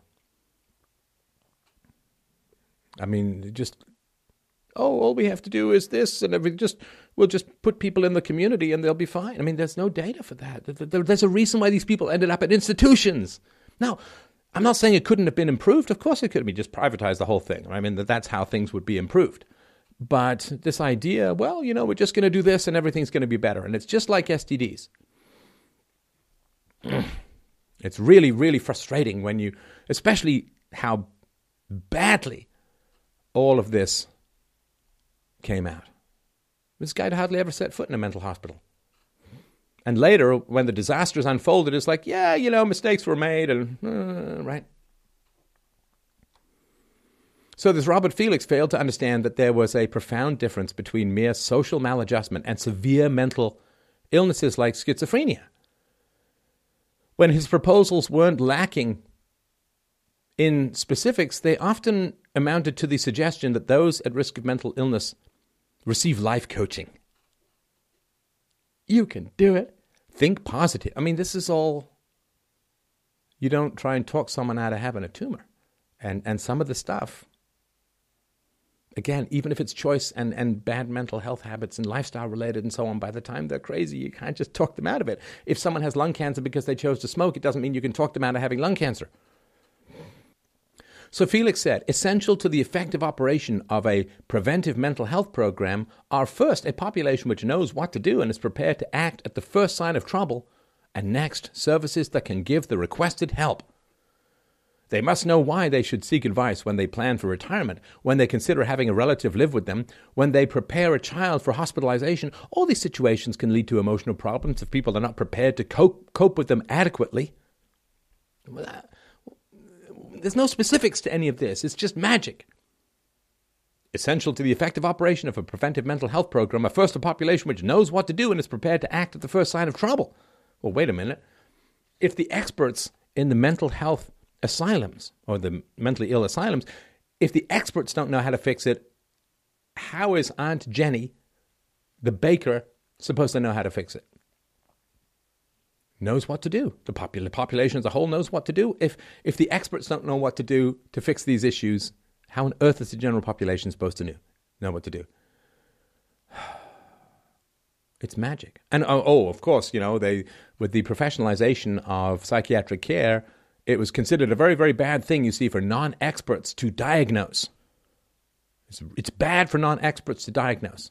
But now you see, this guy says, well, uh, you know, everyone should just be able to diagnose and get the help that's needed to solve the problem. Now, can you imagine if there was some plague in the land and I said, I went to Congress and I said, well, the important thing, you see, is for people to recognize when somebody is ill and then get them the help that they need. I mean, this is it's just it's stupid stuff that people say, and maybe it sounds profound, amazing. It's like going to a, a, some investors and say, you know, my goal, you see, my goal is to have a business that provides essential services to customers and makes a good profit. well, yeah, can you can you flesh that out a little bit? Any any specifics? Any any actual facts? Uh, it's terrible. So, in other words, in Felix's plan, all of society was to become one big psychiatric hospital, and everybody needed to become an expert on mental illness and health, including the mentally ill themselves. Such unrealistic expectations were widespread at the time and did not make for good policy, to put it mildly, and we'll see how that plays out.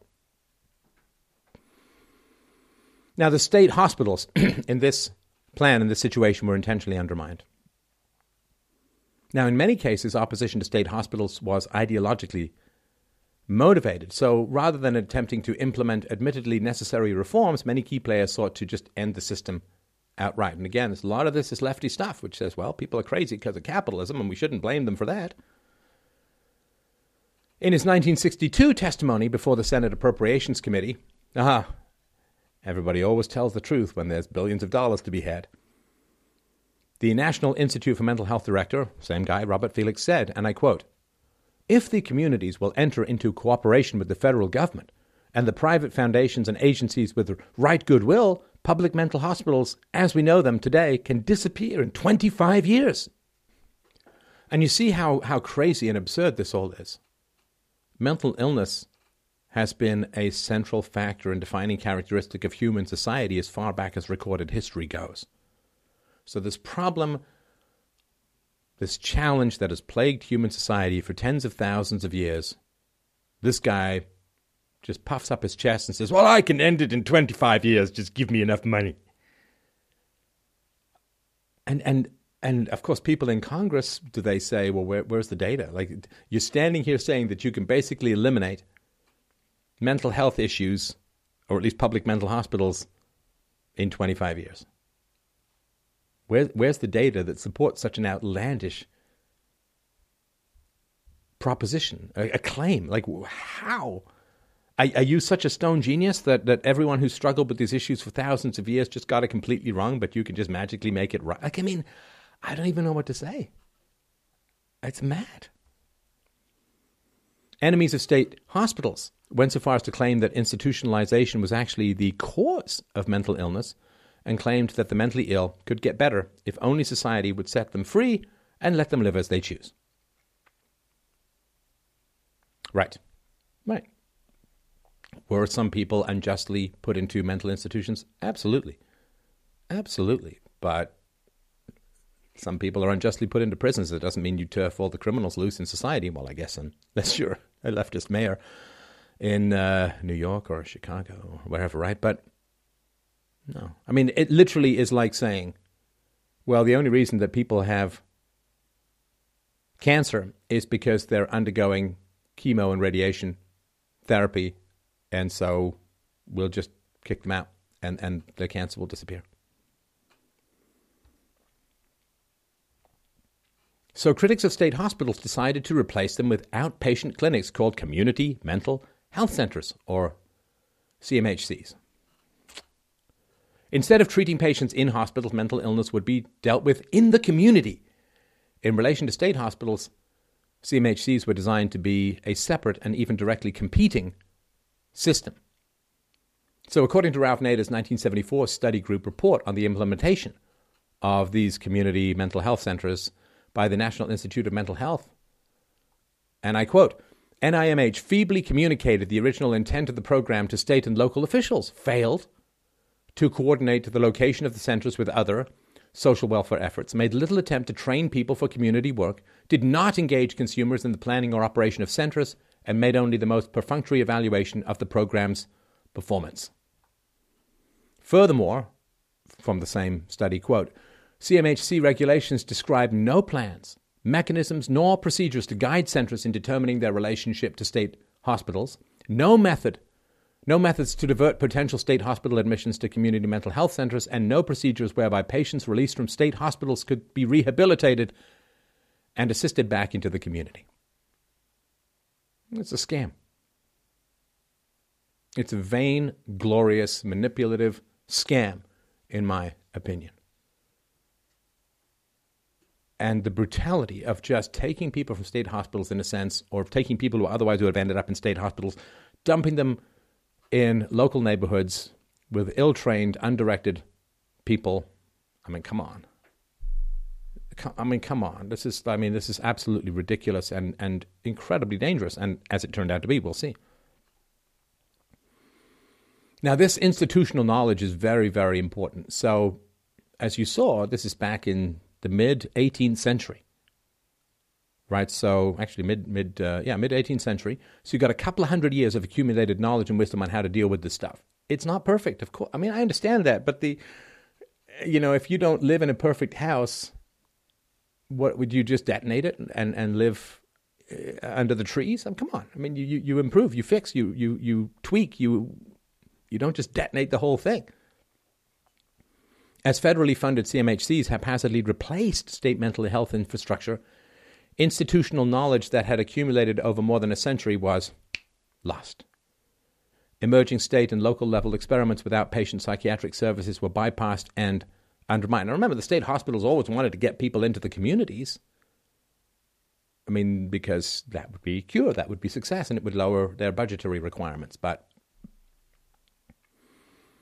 all of this knowledge is lost. In the same way, like there used to be these friendly societies, the turn of the last century, where people had life insurance, they could get access to high quality health care for an entire year for one day's wages. And all of that accumulated knowledge and wisdom and community was all destroyed. It was all destroyed with increasingly socialized healthcare. Like all of the hard won stuff.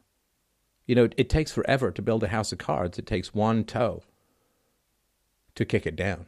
And this loss is I mean, think of like now, there have been three, four, maybe five generations of people who've never had a job. Like their family, their communities almost completely dependent upon the welfare state. So now what? Right? They don't have anyone who knows how to get a, a job or keep a job or deal with difficult bosses or difficult customers. All of that knowledge gone. I mean, it's absolutely brutal. The Community Mental Health Act was signed by President Kennedy on October 31, 1963, less than a month before his assassination. Despite big promises about the program, it was never designed to address the reality of mental illness in a scalable and sustainable way. And, of course, its implementation was botched from the very beginning.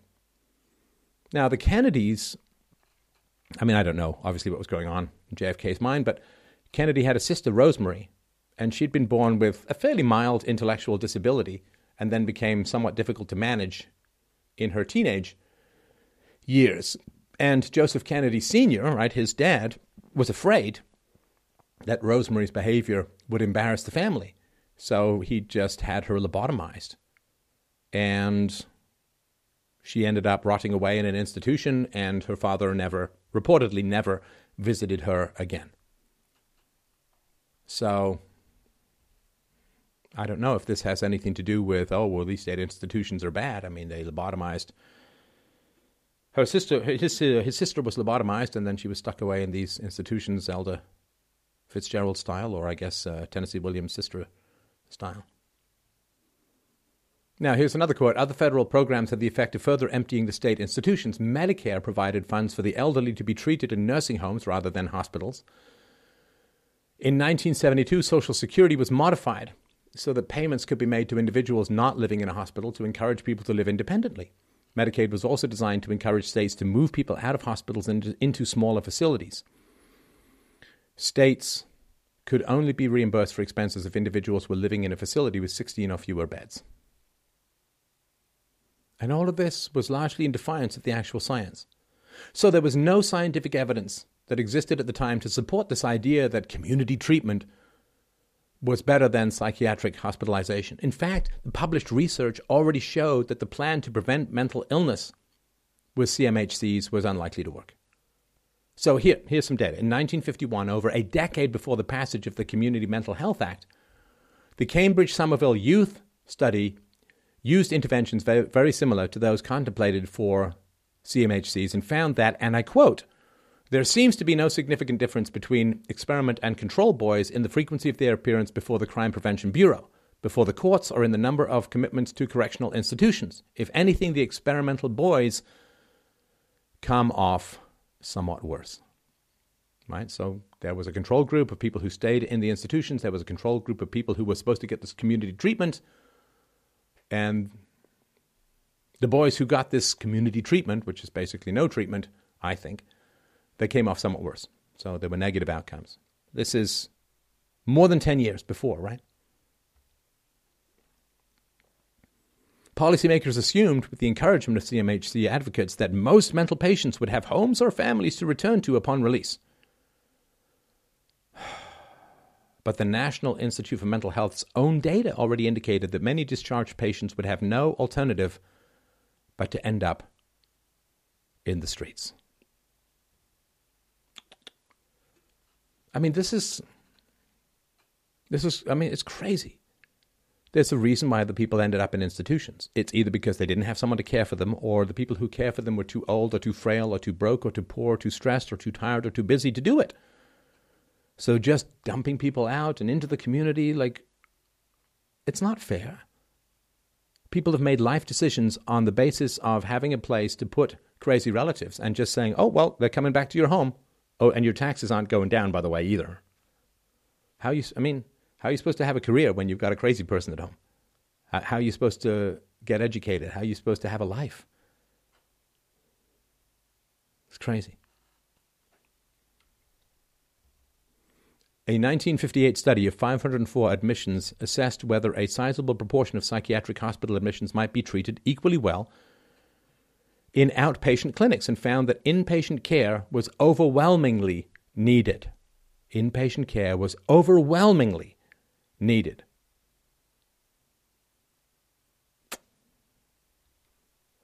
Contemporary reports showed that nearly half of discharged schizophrenia patients failed to take medication and that most had to be readmitted to full time care. Again, part of mental illness a substantial proportion of mental illness is not knowing that you're crazy, but genuinely believing that the irrational, anti rational, hallucinatory thoughts that you have are genuinely real and true and factual. And you believe in your hallucinations as certainly as you believe that the world is round.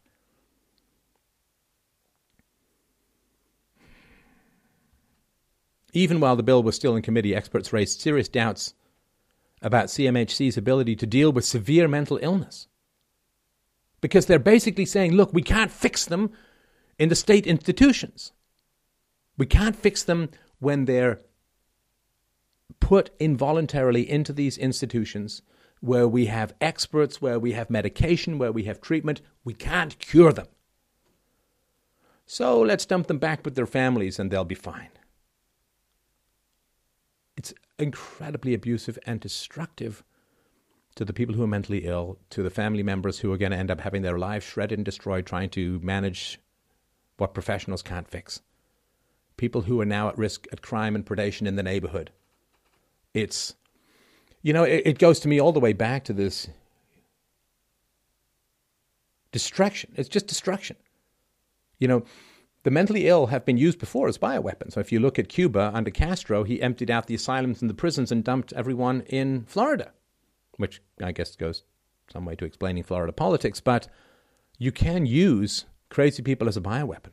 And this idea, like a lot of the hard leftists really want to destroy the republic. They really want to destroy the remnants of the free market. They want to sow chaos and, and destruction and they want to undermine the institutions. And what better way to do that than to empty out the asylums and put people in the community without a treatment plan, without any authority, without trained people, without you just destroying communities. It's, I mean, if, if you were a hard leftist, if you were a socialist or a communist, and you wanted to really harm American society, as they say they want to, it's hard to imagine how you could have done a better job than this. So, acting in bad faith. Proponents of federally funded CMHCs pressed on despite the substantial evidence against their proposals. They also misled decision makers. In order to get the bill passed, Robert Felix told Congress in 1963 that the initial funding for CMHC staffing would be mere, quote, seed money that would stimulate funding from local sources. But advocates of the bill had already privately planned that the federal staffing subsidies should be permanent. Oh, yeah, we just need a little bit of money and we'll get it locally just to get us up and running. And it's like, privately, nope, we're going to keep this money forever. So it's a massive fraud. It's a massive fraud. We try to do that with investors and you get significant problems. Architects of the CMHC program cynically calculated that once the bill was passed, quote, temporary funding provisions could easily be made permanent, and that initial limitations on the scope of the program could be removed. Once their political base was big enough, NIMH would be fully entrenched into the administrative state, and their power would be secure. A key program, sorry, a key proponent of the program later admitted, quote, a federally financially assisted system of approximately 2,000 centers would provide NIMH with the same type of political power that the postal system possessed. A center located in every congressman's district would increase the patronage power of Congress and enhance the political viability of the NIMH as the coordinating agency of this new system. Because there's nothing as permanent as a temporary government program. Well, at least until the whole system crashes and collapses. Up here in Canada, income tax is just a temporary measure put in in World War One. You know, just a temporary measure. A couple of percentage points on the super rich. Don't worry, just temporary. So uh, it's bureaucratic empire building, and it's using it's using people's hope for a cure to exploit their resources. It's monstrous. I believe these people are crazier and worse than a lot of the people they were pretending to manage. So, National Institute of Mental Health Leadership believed that mental illness was caused by factors such as poverty or a lack of creative outlets. So, again, this is back to this Marxist, uh, socialist idea that the only dysfunction arises from economic factors. And that cures lay in socio environmental factors like improved education and expanded cultural opportunities. Community health professionals believed that mental illness could be prevented and cured through, quote, prevention of social inequity, End quote. These sociological approaches didn't work. Of course they didn't work. Of course they didn't work. Even if we say that poorer people have higher rates of diabetes, we don't then give them money alone and assume that that cures their diabetes. We don't just move them to a nicer neighborhood and say, well, now, even, even if these things do have causes, by the time they're in your system and they're in your brain, fixing the. You don't cure someone's lung cancer with anti smoking programs. So e- even if all of this was the case, which it's not, uh, the strong genetic risk factors for some of these mental illnesses, even if they were right, the fix is still wrong. Maybe you can prevent it down the road. But what they should have done, if they really believed in their own theory and weren't just trying to, in my view, destabilize the West, what they should have done is said, well, we know how to prevent mental illness, so we're going to go fix it. Unfortunately, for the people already mentally ill, there's no data that it's easy to fix, but we can at least prevent it down the road, right? So, Despite the accumulating evidence from failed attempts to treat mental illness through social engineering, the Presidential Commission on Mental Health continued to recommend in 1978 that, and I quote, the national effort to reduce societal stresses produced by racism, poverty, sexism, ageism, and urban blight must be strengthened as an important strategy for primary prevention of mental illness. See how far back all of this stuff goes the isms, racism, poverty, sexism, ageism. If we can just get rid of racism, everybody's going to be mentally healthy.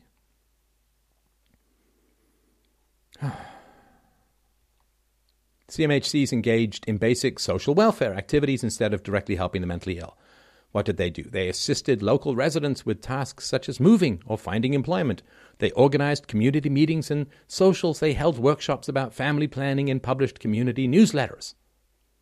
One center led a protest in favor of a new traffic light. Another, CMHC, lobbied the city government about the positioning of a crosswalk. Centers were homes to, quote, a range of activities which can include a coffee bar, films, people's theater, workshops, and discussion groups and many other activities. Now, of course, all of this is on the taxpayer's dime, and none of it has anything to do with treating or preventing severe mental illness. But you see, it's, it's a lot more fun to show a movie and, and have a protest than it is to deal with somebody who's psychotic or has schizophrenia or is bipolar. That, that is difficult to deal with. But making signs and chanting stupid slogans well, that's just a lot more fun. Why would you want to get involved in the, the other stuff, which is not, not as much fun, right? Now, here's the thing, too. When, when you, for a variety of complex reasons, mental illnesses are not always equally distributed among the various ethnicities and races that make up the complex tapestry of the modern West. And so, you know, there was this flourishing of the black community that occurred in the post war period. One of the things that happened when the asylums were emptied was a lot of these people went to go and live with their families, and this had something to do with a negative effect on the black community, right? So you've got some guy who wants to go out and start a business, or uh, and then basically, you know, crazy Uncle Ralph comes home and and you're, you're now caring for the mentally ill instead of running a business or, or, or starting a school or, or becoming a pillar of your community, right? So it has a disproportionate effect on uh, crushing the, the, the aspirations and opportunities of um, well, all communities and somewhat disproportionately in the black community as well. It was terrible, terrible stuff. So these CMHC programs were, quote, initiated with the vague goal of promoting a more positive self image within the area population, right? So again, nothing measurable, nothing solid, nothing where you're held accountable. I mean, you can't manage what you can't measure. And now, let's look at some of this political bias. So in the 1950s and 1960s, Americans overwhelmingly, by a ratio of 9 to 1, opposed allowing admitted communists to teach in high schools and colleges. By contrast, the majority of psychiatrists and virtually all psychoanalysts felt that communists should be allowed to teach. During the 1964 presidential election, hundreds of psychiatrists indulged their political biases to diagnose Republican candidate Barry Goldwater with mental illnesses ranging from narcissism and paranoia to megalomania and even schizophrenia. of course, the same thing has happened with Trump. Now, Goldwater was later awarded $75,000 in damages in his suit against Fact magazine and its editor, right? Now, it's not easy if you're a public figure to win damages for this kind of uh, uh, abuse, but he did, and that was a it's a good deal of money now. Was a really good deal of money back in the day. And but here's the thing, right? So people still think negatively of Goldwater, but you should read his his platform. I mean, he was he was an interesting guy and could have done some great good for the country in many ways. But of course, by the time all of this smear ha- has occurred, it's the same thing with Joseph McCarthy. Joseph McCarthy was endlessly smeared as a paranoid, crazy guy uh, who was fascistic and, and monstrous and, and paranoid. And he he won a, a suit against the newspaper for for this kind of um, libel, but it doesn't matter. I mean, by the time these lies spread around the world, by the time the public perception is shaped, let's say that a couple of years down the road you win some judgment, doesn't matter. Damage is done, right? So here's the fact 1,189 psychiatrists say Goldwater is psychologically unfit to be president. So I don't believe they ever said that about a Democrat. And if you look down here at the graph, let's look down here at the graph, right? This is psychiatrists and psychoanalysts. Conservative to liberal bias, right? And so, you know, post Second World War period for psychiatrists, it was, you know, 50 50 conservative to liberals. And then by 1964, the conservatives are down below 25%, the liberals are all over the place, right? If you look at psychoanalysts, if you look at the conservatives, they almost never got a toehold. The highest was maybe 20% in 1952. By 1964, there were almost no conservatives among the psychoanalysts and lots of liberals. I don't know. Hard to say whether that's influence of Judaism or something else. It's hard to know, but uh, this is not evenly distributed. And of course, these are all the people who say, well, diversity is really, really important, but if you're a, a conservative, we won't have anything to do with you. And anyway, it's right. So there is a lot of political bias uh, uh, towards leftism in the psychiatric and psychoanalytical community. Now, part of this, of course, is the the um, the communists and the socialists.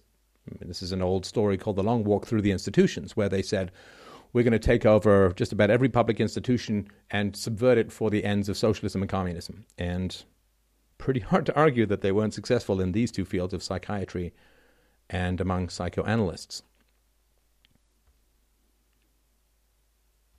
So, communist agitation, right? There's this old rule that every institution not specifically anti left becomes progressively leftist over time. That's the case here.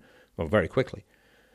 So these community mental health center activity activities they weren't limited to the just being ineffectual or benign or feel good or showing movies and having coffee clatches.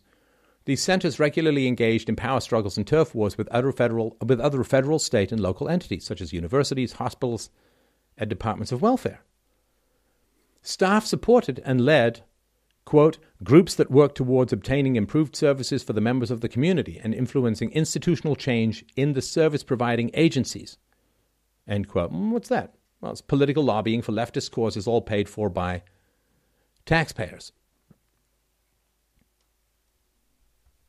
CMHC is engaged in explicitly political activities under the guise of preventing mental illness, including protests and marches, community organizing, rent strikes, voter registration, administrative consulting for local activist groups, and other left wing activism. So these community mental health centers became enormous left wing patronage networks funded by the taxpayer. So, of course, the, what is told to the taxpayer is, oh, they're, it's a humane and effective strategy for treating and preventing mental illness. But what were they in reality? Well, in reality, they were bases of power that left wing agitators used to hire their friends to promote their ideals of communist infiltration and revolution and to lobby the government for even more funds so that they could expand the whole corrupt organized operation. And the fact that this was used at the expense of the community in terms of dumping crazy people into it and at the expense of the crazy people, well, all is permitted that furthers the revolution, right, comrades?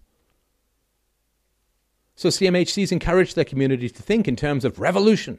Centres dissolved into chaos on multiple occasions as patients and staff alike violently seized and occupied facilities, sometimes for days or weeks at a time. Isn't it great that we have to deal with all these problems that are around probably before you and I were born? So, dismantling the mental health care system. So, while the National Institute for Mental Health was busy politically entrenching itself, and CMHC subsidized left wing activism, the mental health infrastructure of America was being systematically dismantled.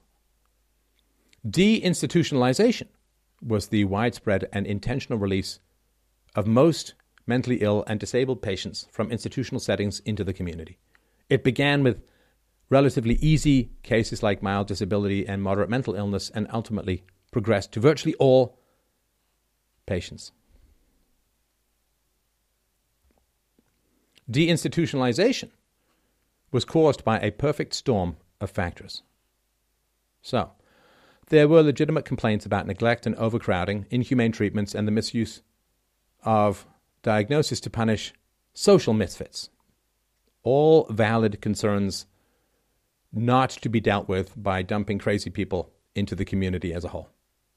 Now, part of this deinstitutionalization was also triggered or gained some legitimacy because of the invention of these new antipsychotic medications, such as chlorpromazine, this is 1953, uh, imipramine in 1955, and this spurred optimism that it was like insulin for diabetes. A cure was finally at hand and this could all be solved.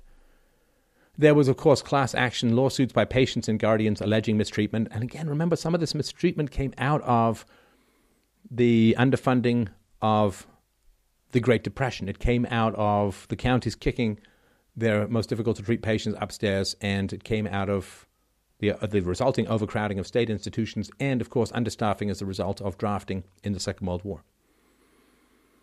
So there were states that shifted their financial burdens to the federal government, naturally, and changing legal norms which asserted a civil right of the mentally ill to refuse treatment and to remain in their, quote, chosen, end quote, state. And of course, there was this false assumption that if people are dumped out of the state institutions, that, you know, they're going to be perfectly well treated, in fact, maybe even better treated by the community mental health centers, but they were too busy fomenting communist revolution to actually deal with people who were intractable and nobody knew how to particularly fix, and you could only manage some of the destructive natures, right?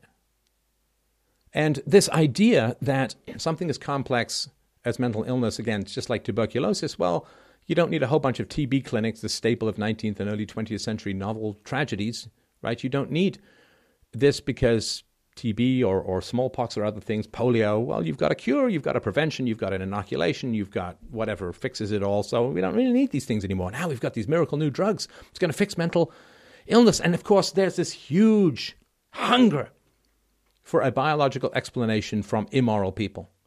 So, Mm, as I said before, my mother, who did great evil, desperately wanted a biological explanation as to what happened with her life. Now, again, it's complex, right? She had a traumatic childhood. There were lots of issues, and you know maybe she had some problem with her. I don't know, right? But the hunger for it's just biological. Now, of course, if somebody does have a biological problem and you morally blame them, like let some guy goes and, and, and punches a cat, right? And it turns out he's got a brain tumor, well, it would be wrong, very wrong, to ascribe or, or to judge someone morally for the effects of something like a brain tumor or some sort of brain disease or brain injury or brain damage, that, that's monstrously unfair to, to morally judge someone for something that's completely outside of their control. And there are those situations, I believe, in the area of mental health. Of course, right? You, you it's like when when when people get what do they call them senior moments, or they get cognitively somewhat when they experience or manifest cognitive deficits when they get older. Can't forget they forget their keys, their whatever, right? Where do they park their car? I mean, you, you wouldn't just spank them because they're being inattentive. I mean, for some reason, it's fine when children have cognitive deficits due to being children that you spank them, which is completely wrong. But you wouldn't blame someone who had cognitive decline in old age, or you wouldn't blame someone morally for forgetting your birthday if they have Alzheimer's or something, you wouldn't, right? It's wrong. So there are the biological explanations that need to be understood. But in the same way that there are legitimately people who, who need money because they've had bad luck and right there are other people who just have made bad decisions who want to hide and camouflage in the legitimately needy and there are people who you would not want to morally judge for their failures because their failures have significant biological or genetic roots absolutely and our sympathy our sympathy for those people is used by other people to camouflage and gain access to resources in the same way that the uh, asylum system into the West is very often abused by people. In fact, the vast majority was that 97% of, of people who were claiming asylum in Italy were found to be, they weren't asylees. Right? So, so you have this, oh, well, we really care for these people. And then other people just come swarming in and try and pretend that they are those people so that they can get access to the same resources. And separating the wheat from the chaff, so to speak, is really, really complicated.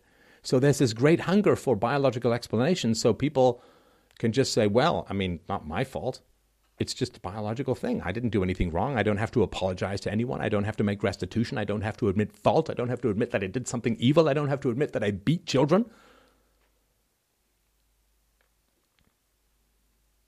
So we have to understand that there's this great hunger for this. And so if you're an abusive parent, like let's say you, you, you, you basically mentally or physically torture your child into going crazy. Well, you're going to have a great hunger for the biological explanations. Well, you know, it's just a chemical imbalance in the brain. You just got to take this medication because you don't want to admit that you tortured your child into dysfunction. Of course not. You don't want to make amends. You don't want to apologize. You don't want that to come out. You want to play the victim. Oh, you know, like some mysterious ailment struck my child, and, you know, I want sympathy, and we're going to get him help, and, you know, it's got a medical issue. There's a great hunger for that. Because the alternative of admitting moral fault and improving is pretty unpalatable for nasty people. And not all, not all of it. I understand it's complex. But anytime you have sympathy for a group, like the people who come across the border, oh, if you bring children in the south of America, right, southern border, oh, if you bring kids, you get okay. So they just bring a bunch of kids. Oh yeah, these are my kids. A lot of them aren't their kids, right? Just whenever you, whenever uh, uh bad, nasty, exploitive, manipulative people, whenever they perceive a great wellspring of sympathy in society, they camouflage themselves to be the legitimate recipients of that sympathy when they're not. And this manipulation is a constant, constant factor in human life.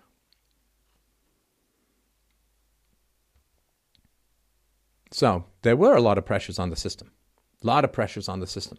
So, from its passage in 1965, Medicaid explicitly excluded funding for mental health institutions, which encouraged states to empty their mental hospitals in favor of programs paid for or reimbursed by the federal government, right? So, if the federal government is funding these community mental health centers and you're not getting funding for your state institution and you you know you, you believe all the propaganda and you, of course you have a huge financial incentive to do so then you say, oh, well, we're going to take all of our patients that we're paying a huge amount of money to manage. We're just going to drop them in these community mental health centers, which are paid for by the feds, and we're going to save a fortune. Again, these problems go back to, I mean, I hate to say like the distortion of incentives because it sounds really cold, and, and, and huge numbers of people suffered enormously under this system and situation, but terrible incentives produce terrible outcomes. Human beings do respond to incentives. And if you're basically charging people to care well for mental patients and you are subsidizing them, dumping them in the streets, well, guess what? The existence of federal funding for mental health created a problem of the commons that had not previously existed. So individual states could, quote, cheat by shifting their state expenditures for mental health onto the federal government. Now, this go back to may seem like a while ago we started, President Pierce had vetoed this a hundred years before. And this is how people end up on the streets. As state hospitals hemorrhaged patients, nursing homes and assisted living facilities stepped in to fill some of the void and cash in on all those Medicaid funds. Standards of care in nursing homes were often lower than in mental hospitals, as shown by increases in death rates in patients who were transferred uh, of the, of the patients who were transferred there. Many former patients fell through the cracks and became homeless. Nursing homes intentionally misdiagnosed mentally ill patients to keep their Medicaid funds flowing.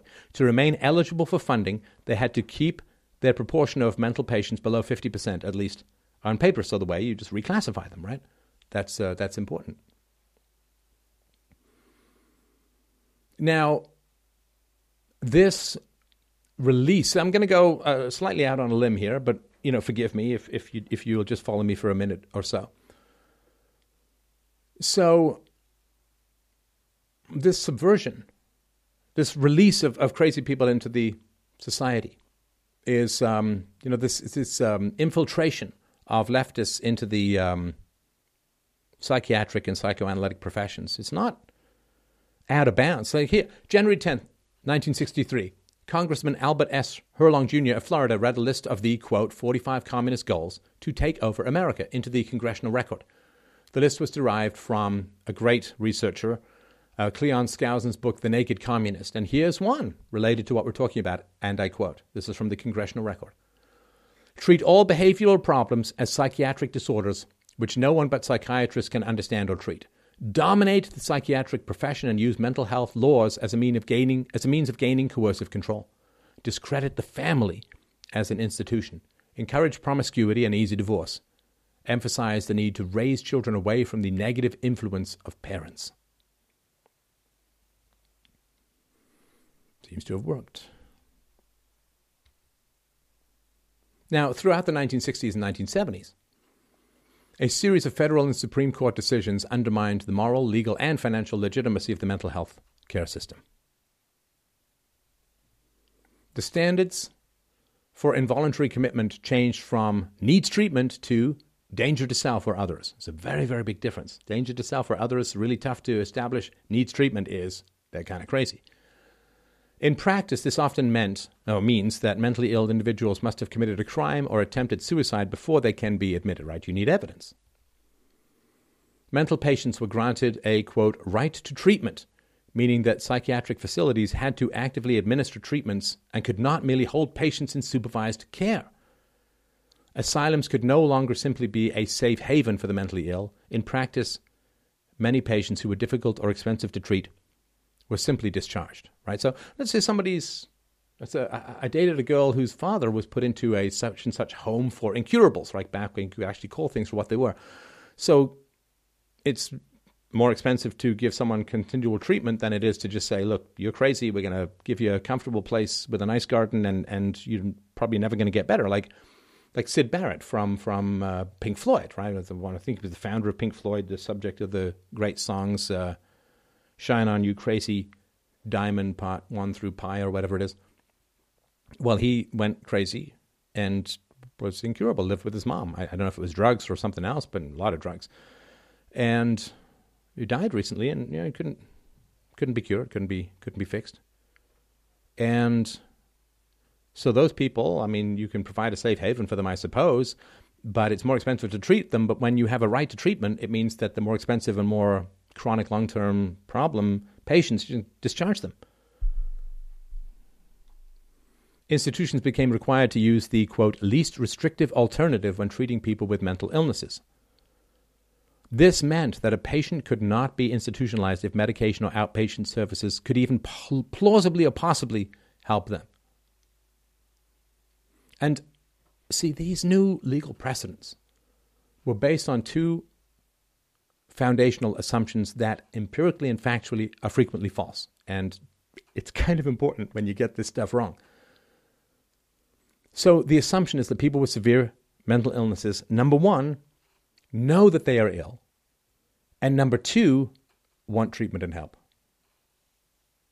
So if you know that you're ill and you want treatment and help, then there's no need to treat you against your will, right? Like when I wanted, I I mean, I didn't want, but I was willing to accept chemo and radiation. I know some people say it's bad, but I'm just going to go with majority opinion on this. So nobody had to force me to be treated. I knew I was ill. I knew I had cancer. I had big, you can see the scar here, big giant lump on my salivary gland. And I wanted the treatment because I wanted to not get sick again. I wanted to live. So nobody had to force me. But as we talked about earlier, one of the things that happens in many cases of severe mental illness is the person no longer believes that they're ill. They don't believe they're ill, and they believe that any kind of treatment is is is, is bad for them, is making them worse. Right? It's uh, it's false, and this is what happens when you you have some crazy ideology rather than you just just dealing with the facts of the matter, the facts of the situation. Because if you start looking at the data, you realize there aren't any easy fixes, and you can't just rip off the taxpayer and lie to Congress in order to fund your commie revolution. it's a little harsh, but it's true. Now, the, the government also set minimum staff to patient ratios. And what does that mean? Well, it means you have to have obviously have, you know, I don't know what it was, three three patients, five patients, and for every staff, right? So as you increase the number of patients, you have to hire more staff so when you set this again, this is like Obamacare said, doesn't apply to people who are part time, right? Obamacare mandates don't apply to people who are part time. So, you know, a lot of people just got shifted to part time, right? So just change things, right? Oh, we're going to raise the minimum wage. Okay, we'll just hire a fewer people and we'll uh, uh, automate, right? You get those big giant tablets uh, ordering screens in McDonald's, right? And then those jobs ain't going to come back, right? So it's it's just law of unintended consequences. So if they're going to set high staff to patient ratios, just get rid of patients rather than hiring more staff. You make a lot more money that way. It's terrible. And CMHCs did drop the ball, frankly. So in the 1970s, community mental health centers were supposed to be caring for patients being discharged by state hospitals, but they weren't. Only a tiny minority of CMHC patients came from state hospitals, even though the hospitals were discharging massive numbers of patients. I remember when this all happened in Toronto, too. Most of the issues being dealt with by the CMHCs were minor mental health problems like societal maladjustment or neuroses. A substantial proportion of CMHC patients weren't diagnosed with any mental disorders at all. These, quote, patients were mostly people with life problems rather than acute mental illness or substance abuse, as had been originally promised. I'm down. Many CMHCs engaged in fraud, abuse of trust, and misuse of federal funds. A popular and seldom punished scam during this time was to claim funding to build a CMHC and then do something else with the funds or sell the facility to a private company at a profit. Oversight and enforcement of regulations continues to be a challenge today.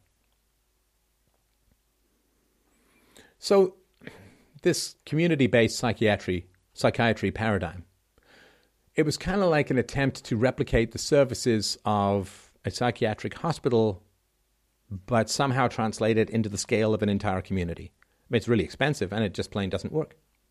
I mean, most of the outpatient clinics didn't even bother to try and deal with the hard cases.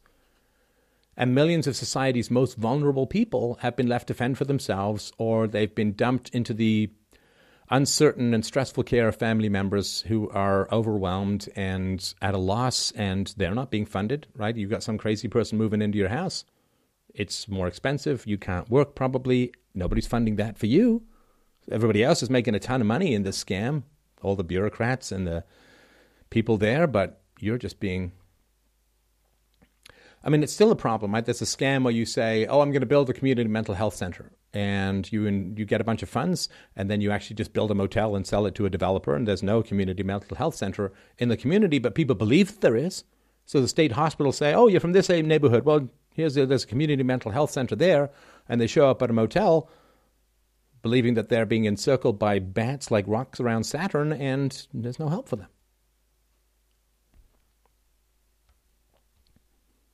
Now, there was, of course, recognition that some significant damage was being done.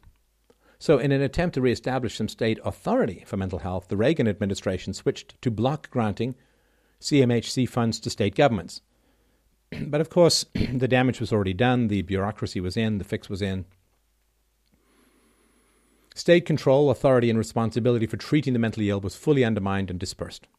By 1981, there were 11 major federal departments and agencies administering 135 programs that had something to do with mental illness or disability, with little, if any, coordination between them. Again, fiefdoms and power and money and prestige and no or little actual help for crazy people who need support and money. Nursing homes and board and care facilities are a frankly piss poor substitute for state mental hospitals. Now, they're geographically dispersed and subject to virtually no oversight, and so they have many of the same patient care problems as the mental hospitals did, but with no real hope of fixing them, right? So, this is what happens when you gather together the mentally ill into a centralized facility, then the problems are easy to see and obvious. But when you scatter them into the community, they become much harder to see, and there aren't reporters running around with photos and exposes and so on. So scatter, disperse, and hide. The privatization of profits at public expense has exacerbated corruption of state governments. Owners and managers of private nursing homes and board and care facilities spend lavishly on lobbying at the state level to keep Medicaid and other money flowing their way. And now we can look at the bare numbers of the entire system's collapse, the system of mental health care that had been painfully developed over centuries, collapsed in a few short years. This graph from 1934 to 2000, the top lighter gray is all mental hospitals, the darker gray below is state, county, and city mental hospitals. And as you can see, the rate was cooking in aggregate 550, a little north of 600 per 100,000. And then, starting in the 1950s, it collapses to virtually nothing by the 1990s. The average length of stay in psychiatric hospitals declined from six months in the early 1960s to only 15 days by the early 1990s. The number of psychiatric hospital beds per capita is down 90%, from 400 per 100,000 to fewer than 40 per 100,000. Where did all of the discharged psychiatric patients go? They didn't all get better. They weren't all magically cured by psychotropics. I mean, a lot of them don't even know that they're ill. A lot of them believe that the cure is a poison. Where did they go? There is an answer. And the answer is about as bad as you can imagine. We'll get to that in a moment. So, this is capacity for care. This is as of 2014. So, the US now trails other developed countries in the number of available psychiatric care beds per 100,000 people.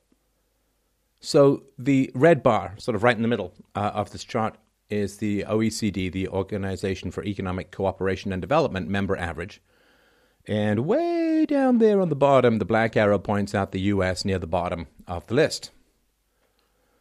Now, Japan and other low, ki- low crime countries like Belgium and, and Switzerland and the Netherlands are near the top of the list. Hmm, isn't that interesting? So Japan has a great deal of psychiatric beds and very low crime. Belgium, the Netherlands, Switzerland, very high availability of psychiatric beds and very low crime rates. That's very interesting. There is, in fact, a strong inverse correlation between a country's available psychiatric beds and its incarceration rate. So the greater a country's capacity to care, to genuinely care for its mentally ill, the fewer prisons it needs. Well, until immigration changes that. Let's look at duration of care. The US also trails other developed countries in the average length of stay in psychiatric hospitals. Note again how the US trails lower crime countries like Japan. If you look over there on the right, Japan is, is very high and uh, uh, Israel, Greece, Korea, and so on, lower crime countries. Now, this is not one to one. There are a number of other factors regarding crime, and I've got the truth about crime as a presentation here, but this is a very important correlation. So, reinstitutionalization. This is very uh, important. So let's look at this graph in just a little bit more uh, detail. So the top bar, the straight line, the, the solid line, is aggregated institutionalization, right? So that's mental hospitals plus the prison and jail rate. So this is mind blowing when you when you sort of understand this, and I'm sure you get it. So if you look at the prison and jail rate, that's the one at the very bottom. It's quite low and relatively stable until people get kicked out of mental institutions, get basically thrown out onto the street, fingers crossed, come back and see me sometime. And what happens? As the mental hospital rate institutionalization declines, there's a crossover. There's a bit of a delay, and then what happens is the prison population goes up enormously. And so you can see on the top right of the graph, the aggregated institutionalization rate is back where it was, slightly higher than in 1934. And this is per 100,000, so it's not population related. So all, all that's happened is you've taken people out of institutions where they were being cared for for their mental illnesses, put them out onto the street where they generally often end up back institutionalized, but not in a country club setting where they can get the appropriate therapy and, and care and medication and peace and quiet. No. You've taken them out of the mental institutions and you put them into prison. That's all that's happened. And once you understand this chart, you understand why this is such an important issue. It was just a transfer. And how brutal a transfer it was. And imagine how many prisoners are driven crazy by being incarcerated with people who have severe mental illnesses. As deinstitutionalization accelerated and former psychiatric patients were discharged into their communities en masse, what happened? Well, homelessness, crime, and drug abuse surged. Now, people didn't really understand the root cause of this increasing chaos. And so what happened was you got this tough on crime stuff. So many Americans said, well, crime is exploding, crime is going through the roof. Let's throw, as, as opposed to saying, well, let's review these crap community mental health care centers and let's get back to what actually worked. So you can see what worked when the institutionalization rate was high in the state hospitals, the incarceration rate was low. So people said, well, we've got to just throw a bunch of people in prison because crime is going through the roof. Right? So this heavily dashed line. U.S. psychiatric institutionalized rate, institutionalization rate we saw just a few slides ago, it starts in the 1930s. As you can see, between 500 and 600 per 100,000, falls to around 50 per 100,000 by the year 2000. The lightly dashed line, total U.S. incarceration rate, starts in the 1930s around 200 per 100,000, rises to over 800 per 100,000. The solid line on top, this total aggregated institutionalization rate, institutionalization rate, all psychiatric hospitals, prisons, and jails combined. So it's a mirror image. It's a mirror image. Now, of course, a lot of the, I imagine, a lot of the um, psychiatric hospitals, which house some of the more severely mentally ill people, maybe we're, gen- but probably gender segregated, in which case people aren't out there having lots of babies and inflicting mental health chaos on the next generation, harming people, scaring people, hurting people, spreading dysfunction and chaos in the community.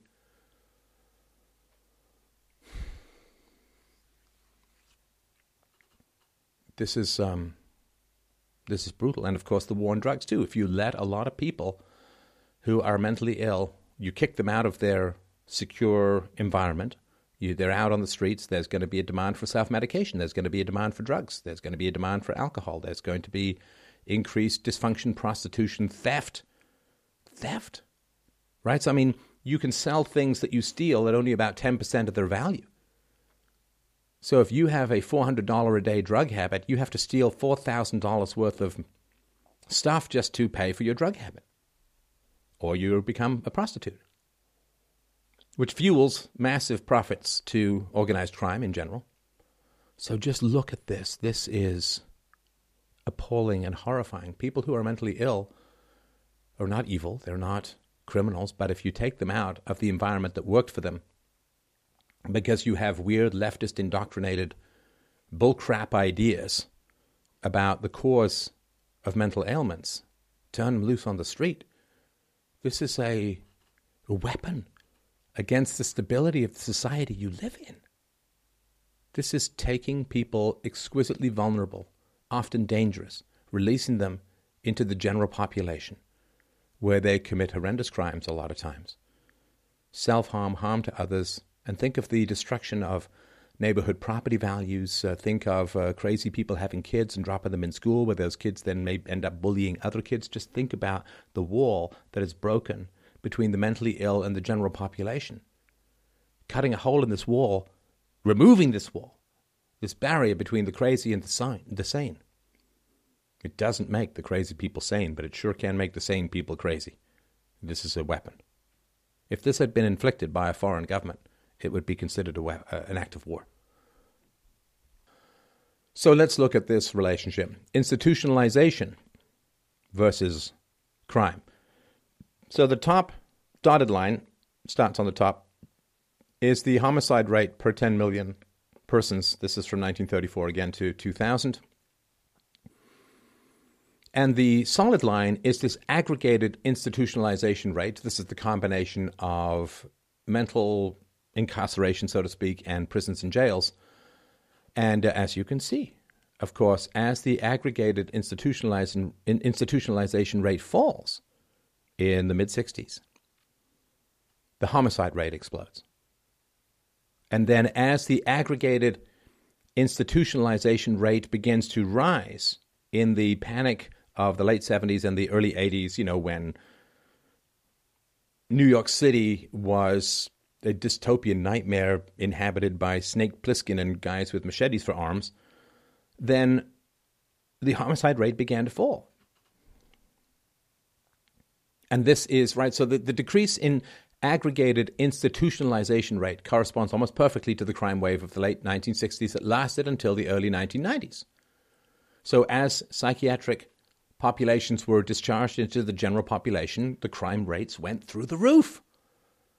And then the crime rates only began to fall again when the mentally ill began to be reinstitutionalized, again, not in hospitals, but in jails and prisons. So, this data, if you understand that the, the crime wave of the late 20th century, is, is comprehensible, right? Because it gives us also gives us insight into the origins of the war on drugs. So, before deinstitutionalization, many addicts were institutionalized to one degree or another, but by the early 1970s, a lot of them were on the streets. And so, when they're on the streets, you get demand for drugs, you get crime waves to pay for these drugs. The combination of rising homelessness, epidemic crime rates, and increasingly public addiction problems, you know, prompted this prompted this public outcry to, to do something. Now, unfortunately, as is often the case, it wasn't like the mental health professionals said, whoops, we made a terrible mistake. No, the do something was a massive war on drugs rather than giving the addicts or the mentally ill the help that they desperately needed, really needed, and they used to get. I mean, it's uh, it's appalling stuff. This is appalling stuff. Now, I understand. I understand people are going to say, and it's a fair question, correlation does not imply causation. So, how can we be sure that it was the discharged psychiatric patients that were actually causing this crime wave or largely responsible for this crime wave? Can we prove that there is a clear relationship? The one that's shown on this graph between institutionalization and homicide, can we prove that this relationship is more than a coincidence? I'm glad you asked. Yeah the mentally ill, on average, I can't judge individuals, they do commit more crime, right? So, yeah, maybe the correlation isn't causation, but this proves causality. Again, sources to all of this below, you can check it out. Individuals with schizophrenia or bipolar disorder are three to six times more likely than average to commit violent crimes. Now, again, we were talking, remember, about the Pareto principle that a small minority of people in society cause massive amounts of chaos, expense, and often violence. A longitudinal study which followed 11,000 subjects for 26 years found that men with both schizophrenia and alcoholism were 25 times more likely than average to commit a violent crime. Now, schizophrenia plus alcoholism, in the past, the schizophrenics would be within the confines of a mental hospital and therefore they would not have access to alcohol, which would reduce their violence even within the mental hospital. You put them out on the street, schizophrenia plus alcoholism 25 times more likely than average to commit a violent crime. In another study covering a 22 year period, the presence of a major mental disorder increased the odds of criminal conviction by nine times for men and by 23 times for women. I'm going to give this again. This is really, really important. The presence of a major mental disorder increased the odds of criminal conviction nine times for men and 23 times for women. It's not 9%, it's not 23%, it's 900% and 2300% increase Do you see what I mean when I when I say that the mentally ill, when released into society, are a kind of weapon? And I have great sympathy. Somebody suffering from schizophrenia and alcoholism, I mean, that is not a fun life. Oh, great, great sympathy for such suffering. Absolutely. It's not evil. It's not a moral issue. But if you remember way back to that sort of pyramid of, of how you help society, the first thing you have to do is restrain the chaos and the violence that the mentally ill can exact within society. Most murders of children are committed by people with psychoses, and of course, a lot of them, majority of them, are women. The strong inverse relationship between the number of people in prison and the number in psychiatric hospitals was noted as early as 1939. These results were replicated with US data in 1991. Now, in a free market situation, in a free situation, people are really freaking out about this kind of stuff. There would be an immediate review of policies and procedures and fo- but you know once the bureaucracy gets entrenched and once the lefties get control of these community apparatuses, heavens, so this is known. This was known from before the Second World War. Do they change course? No. I think it's because the hard leftists and the communists, this is the chaos and the violence and destruction that they want, and then somehow they're going to blame this on the free market, on freedom, on. Now, it's not just an outward violence issue, it's also a being on the receiving end of violence issue in addition to committing more crimes, people with severe mental illness are much more likely to themselves be victimized. The mentally ill are more likely to be involved in deadly altercations with police. Estimates of the number of police killings involving a mentally ill subject range from 25 to 50 percent. Right? There's this breakdown in executive function. There's this thirst. You know, if you're, I remember when I worked up north, gold panner and prospector, I was with a guy who got so thirsty, he didn't bring his water and I was out. He got so thirsty he drank from moose tracks. That's a very bad idea and he got sick, right? So if you can't get fresh water and you're desperately thirsty, you'll just take whatever. If you can't or you won't get the medication or you're off the medication or you don't think you're ill anymore but you're still tortured, you will try and get a hold of drugs. They will wreck your executive functioning. They will put you in a very desperate situation because then you have mental illness plus addiction plus withdrawal symptoms. And the suicide by cop is pretty important. Now, this didn't used to happen. Now, imagine this is traumatic for the society, this is traumatic for the cops as a whole. I mean, I guess it's great dime fodder for the newspapers and so on. But again, because we talked, we were talking earlier about uh, the prevalence of mental health issues are not evenly distributed across various ethnicities and races. Therefore, you may end up with a higher proportion of some groups being involved in these kinds of issues. And then everyone's like, oh, it's racism and so on. It's like, but you took people out of a safe environment. It was safer for them. They were getting professional care, they were getting help.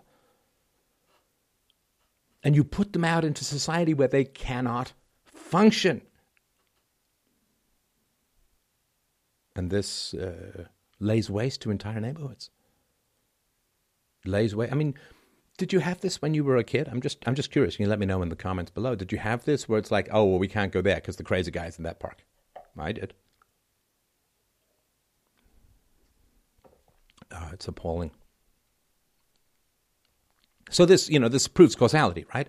Because there's such higher rates of violence among the mentally ill. And again, a lot of mentally ill people not violent at all, but statistically, right, when you get 25 times, 9 times, 23 times more, yeah, you have a problem. So this shows you that when you take the people out of the institutionalized safety of a mental health hospital, you put them out into these community health care centers, blah, blah, blah, they just turn to crime so often.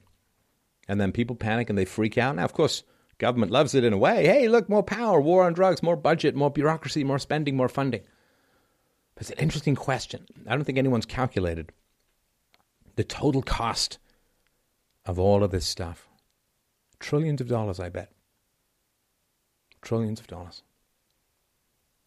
So, do discharged psychiatric patients commit crimes? Well, there's a way to test this. So, on a city by city basis, it's turned out the data is clear that reductions in the number of per capita mental hospital beds correlate with a subsequent increase in violent crime and arrest rates throughout the United States, right? So, not all cities are going to reduce the availability of hospital beds for people with mental illnesses at the same time, right? So, one city does it in January, and then at some point later, there's an increase in violent crime. Another one does it in June, and at some point later, there's an increase in violent crime. And you can see this repeated throughout the United States. So, yes, this is causation. This is not correlation. A 10 year follow up of 1,000 severely mentally ill patients discharged from mental hospitals in 1986 reported that 40% had a criminal record compared to less than 10% of the general public. The most frequently occurring crimes were violent. Another follow up of discharges from a psychiatric hospital found that 27% of released patients admitted to committing at least one violent act within four months of discharge. Now, that's just admitting. And the 40 to 10%, remember the 10% includes the 40%, so the, the, the ratio is actually higher. Mental illness related incidents more than tripled in Pennsylvania from 1975 to 1979, a period of rapid deinstitutionalization, right? Kicked out of mental hospitals and end up on the streets, and you get these, these incidents, right? States with easier criteria for involuntary commitment have dramatically lower homicide rates. For patients who have been institutionalized after committing a crime, longer stays in psychiatric care lead to subs- substantially lower recidivism rates. So, what this means, of course, I'm sure you can follow it, right? So, you commit a crime and you're institutionalized. If you stay longer in psychiatric care, you are less likely to recommit a crime when you leave. This is essential stuff. This is essential stuff. So, these are all statistics. They're hard to connect with emotionally. So, here's a couple of con- concrete examples of the carnage that can result and often has resulted from kicking mentally ill people out of the institutions that care for them who really are not ready to deal with the social world, the economic world, the living world in peaceful and productive ways. A fellow named Herb Mullin was committed and released from psychiatric hospitals multiple times without requirement for further treatment. Between 1972 and 1973, he slaughtered 13 people after voices in his head told him a blood sacrifice to nature was needed to prevent an earthquake. Mullin's victims were random and included a homeless man. This is a guy he beat to death with a baseball bat. A college student that Herb Mullin picked up hitchhiking. This college student that he picked up, he cut open her body to release the pollution inside and left her remains in the wilderness around the Santa Cruz Mountains. So, what about the rise of mass killings or rampage killings? So, rampage killings are defined as, and I quote, multiple victim killings that were not primarily domestic or connected to a robbery or a gang. And let's look at these two charts. There's a couple of pictures below, of course, of people you may remember from the news. So, this is rampage killings with multiple victims, at least one of whom died from 1949 to 1999. So, you can very much see 1949, there was one. Nothing happened until 1966, great year for philosophy. Two, one, one, one, two, two, very low, right? And as you can see, as the effects of deinstitutionalization begin to accumulate in society, you start to see rising 4, 5, 8, 9, 10, 12, 13. Now, this smaller graph on the bottom left here shows the relative rate of rampage killings per decade from the 1950s through the 1990s, normalized for population. From the 1950s through the 1990s. Boom, boom, boom. It rises exponentially. It's harder to get people institutionalized if they have mental health issues. They can often leave, and boom, what happens? Half the offenders in these situations had a formal psychiatric diagnosis before they killed, and the diagnosis was often schizophrenia. And of course, this is blamed on guns. It's not blamed. It's not guns. It's not guns. Think of the rise in divorce rates, right? You take mentally ill people, you put them out in the general population, they have lots of sex, they don't think about consequences. They have sex without protection. They get married, massive divorces, and then you get single moms who are crazy raising children. I wonder what that's like, right? I mean, this is a recipe for disaster. I mean, the West's failure to treat the mentally ill, to, to take care of the mentally ill, puts everyone at risk. I mean, including the mentally ill themselves. It also provides this pretext for taking away the rights of law abiding citizens to protect themselves and their families through gun ownership. But the cause of these mass shootings is not guns, it's untreated and undertreated mental illness. And of course, the sources for all of this are below.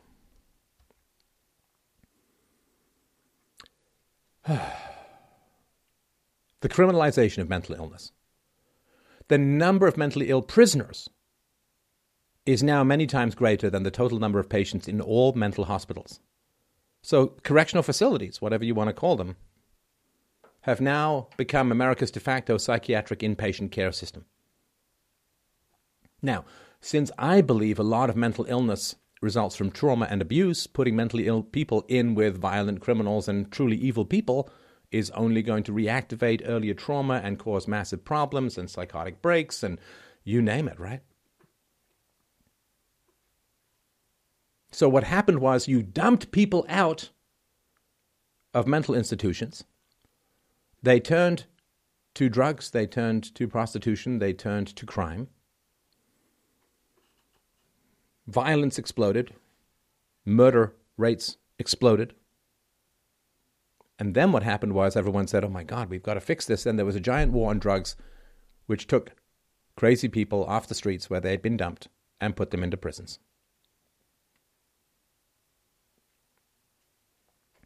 This is appalling. Now, ironically and painfully, some decommissioned state hospital facilities have actually been converted into jails for the mentally ill. Right? So the more things change, the more they stay the same because they say, oh, well, you see, we shouldn't put people who are crazy into mental hospitals because it violates their rights. Well, first of all, people have a right to a secure neighborhood. And secondly, if they end up back in there, because they've committed crimes and they've been tried. They're back in there in a far less voluntary way, in a far less humane way than they would have been. They've been put into a mental hospital. Psychiatric hospitals have been shut down, patients have been released, and laws have been changed to make putting them back more difficult. But changing the laws doesn't magically cure severe mental illness. Society still needs a way to get severely mentally ill people off the streets. So, listen, this is uh, from a 1972 study on the unintended side effects of national mental health policy. And I quote As a result of laws that make involuntary commitment more difficult, mentally disordered persons are being increasingly subject to arrest and criminal prosecution. This is from 1971, people. The quote continues They are often charged with crimes such as public drunkenness, disorderly behavior, malicious mischief, or possession of dangerous drugs. Frequently, mentally deranged youth come to police attention because of their disorderly public behavior and are found to have some marijuana in their possession. On occasion, concerned friends or relatives inform police that a mentally disordered person has a stash of marijuana in his room in order to secure his involuntary detention and treatment. Police seem to be aware of the more stringent criteria under which mental health professionals are now accepting responsibility for involuntary detention and treatment, and thus regard arrest and booking into jail as a more reliable way of securing involuntary detention of mentally disordered persons. Here's from another study focusing on Wisconsin, and I quote There was an increase of 73% in criminal commitments following court decisions and legislative revisions setting forth new civil commitment criteria. Right? So you make it harder to put people in mental hospitals, and then boom, 73% increase in criminal commitments. The quote continues Aside from the obvious untoward effects per se of criminalizing mentally ill persons, other untoward effects occur in terms of prolonging hospitalization, depriving those people of prompt treatment, and putting unnecessary and inhumane pressures on the family and the community, as well as on the mentally ill person himself. Look, I should not have spent 20 years of my life dealing with a mentally ill person. I shouldn't have. And, and if you're out there and you're in this situation, like my heart goes out to you. If you've lost a family member, if you've been the victim of a crime, if you've been bullied, if you've had danger in your environment because of this, I, my heart goes out to you. And unfortunately, it is just the result of very specific government policy, I believe, driven by leftist desire to disrupt and undermine and corrupt society as it stands. It's not easy. It's not easy to know when people are quirky or the old British phrase, uh, he's eccentric. Well, that's, that's a crazy person with money. There's eccentric. And there are times when people get unjustly thrown into mental institutions. And it's a complicated and difficult line to draw, which is why you can't draw it using the mere power of law and bureaucracy. It just turns into self interested and easily corrupted empires of money and power. When extreme addicts were institutionalized, there was less need to limit the rest of the population from accessing drugs. So a lot of people use drugs, you know, Paul McCartney style, and, and they move on from it, right? After deinstitutionalization, the number of addicts on the streets went up enormously, along with drug related crimes and demand for drugs. The war on drugs and all of its horrible consequences is, at least in part, a reaction to the chaos unleashed by the dissolution of the nation's mental health system. It's terrible stuff. It, I mean, I hate to keep repeating this. Is absolutely the carnage, the violence, the, the chaos, the disorder, the abuse.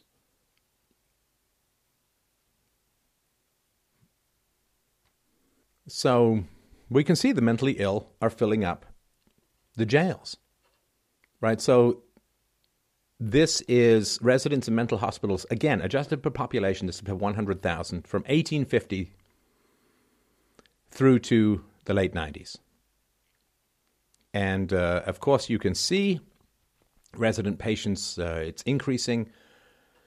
And some of this, of course, if, if you're out in 1850, there's going to be fewer facilities available. And I think you could argue that the settlers are robust people who are not easily stressed or broken down and so on. So you get the, the uh, solid line is the total, the dotted line is the uh, additions.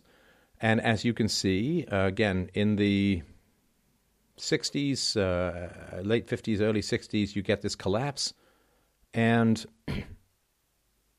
the number of residences goes down by 90%. And the stays are 12 times shorter, right? Six months to 15 days.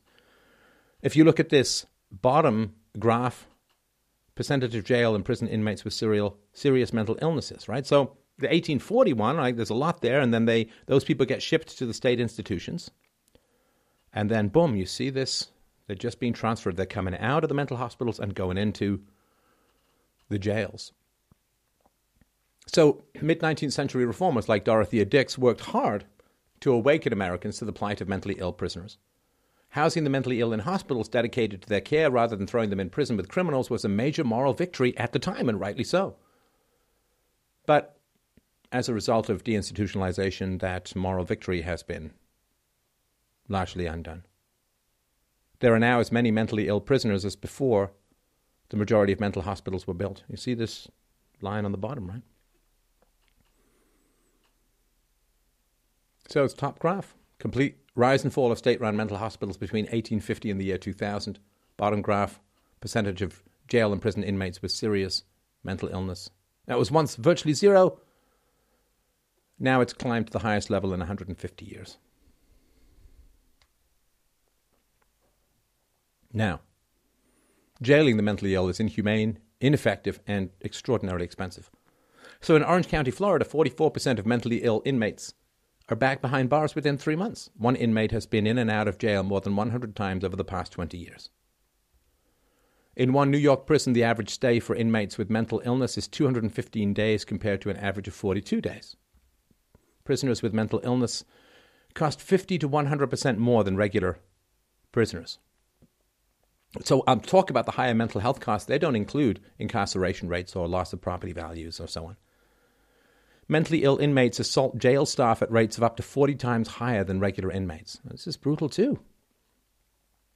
Brutal too, because they're in a highly stressed environment. They're subject to, to violence and they may be short of medication. They may be short of, certainly short of talk therapy and so on. And this changes the kind of person who wants to work in a prison too. Among mentally ill prisoners, 8% of males and 23% of females report sexual victimization within the past six months. So people were really mad at state hospitals. Oh, they're abusive, or oh, there are problems, oh, there's violence, oh, this is, I believe, comparable or worse to state hospitals at their very worst. So the shortcomings and the challenges of mental hospitals, they've not been fixed. They've just been moved to jails, where arguably they're worse, much worse. Homelessness. Okay, this is something that people, this is such a huge issue, homelessness. But there is a qualitative difference in homelessness before and after this deinstitutionalization of the mental health care system, this collapse, systemic collapse of the mental health care system. In studies before the 1970s, here's a quote homelessness mostly meant living outside family units, whereas today's meaning of the term is more directly tied to the absolute lack of housing or to living in shelters and related temporary quarters. End quote. The vast majority of such pre modern, quote, homeless people lived in cheap short term housing which they paid for themselves, concentrated in parts of cities called skid rows. In the era before deinstitutionalization, most social scientists who studied skid rows noted that they were declining in size and expected them to all but disappear by the 1970s. This is a constant problem. Governments need broken people. They need dependent people. They need people who require them. They need to be needed. So, if the free market and rising wealth is solving problems, the government will often step in to fix them or tidy up the last little bits, and then they end up reopening the wounds and starting the problems all over again.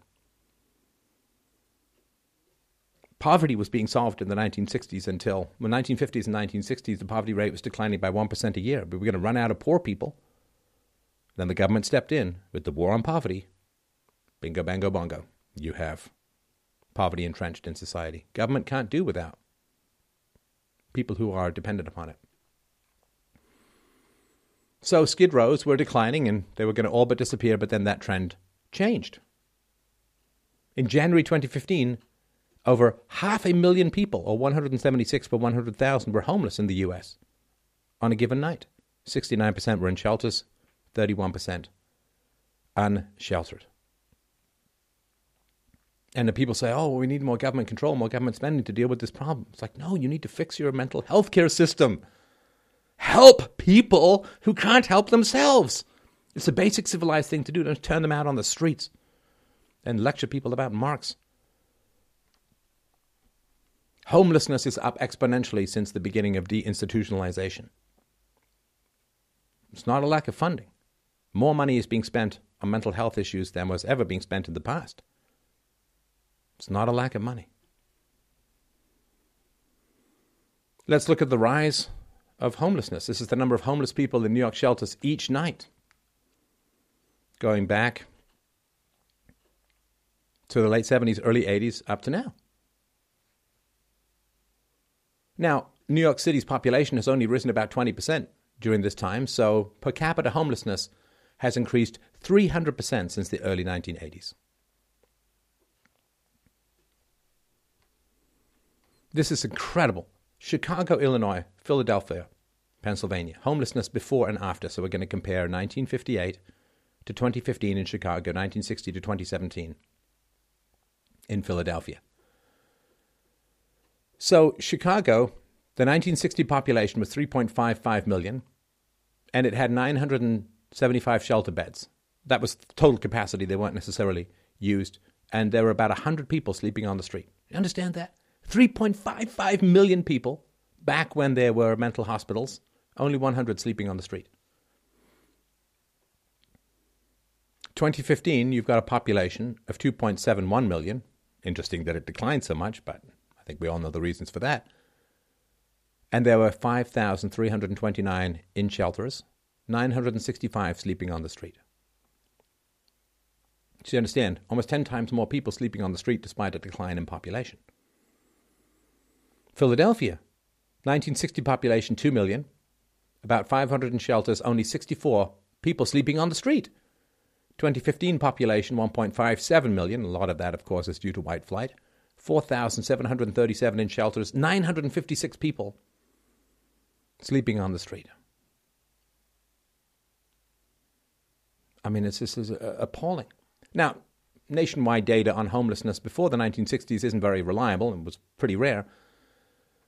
It's incredible.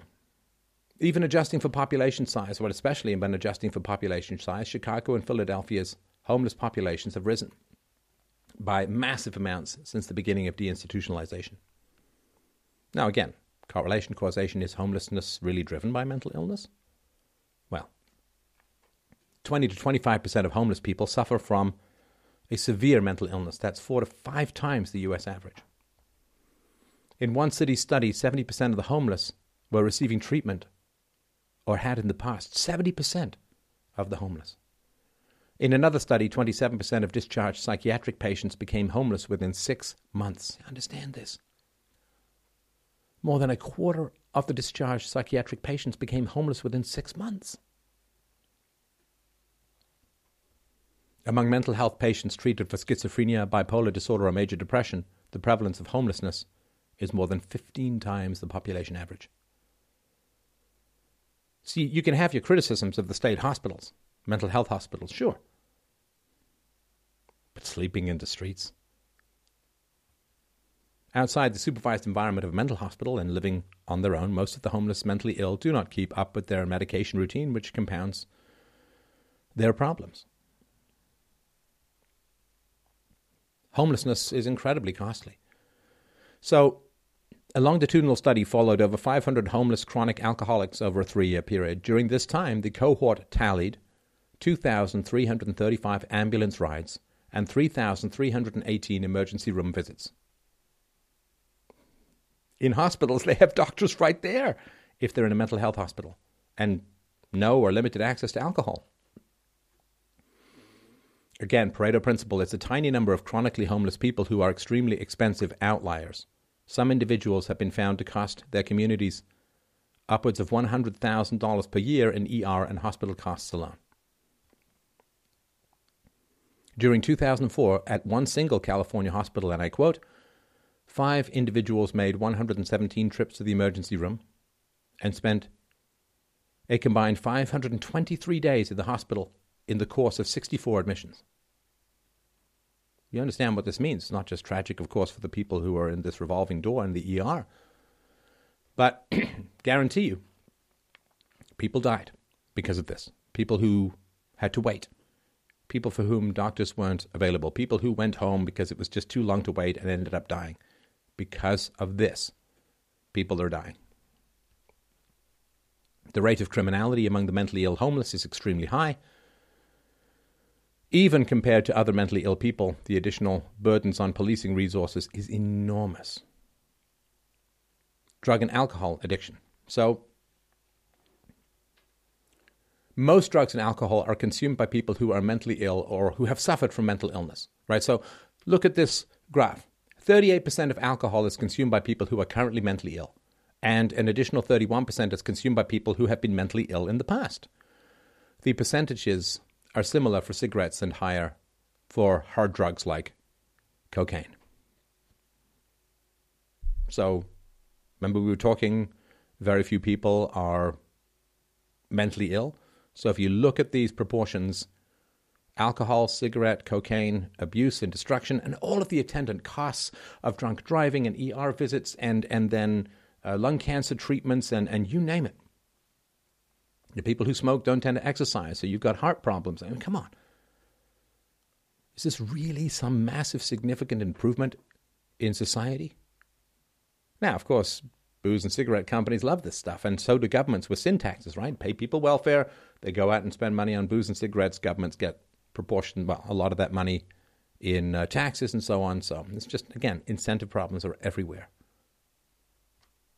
And here is another terrible and terrifying, though of course not surprising fact that mental illness destroys families. So I'm just going to touch on these graphs. You can pause, you can zoom in, you can go to the sources, and here you can see schizophrenia shreds families enormously, right? So the, the bottom line is the graph of intact families, like the bottom rows, the blue rows, right?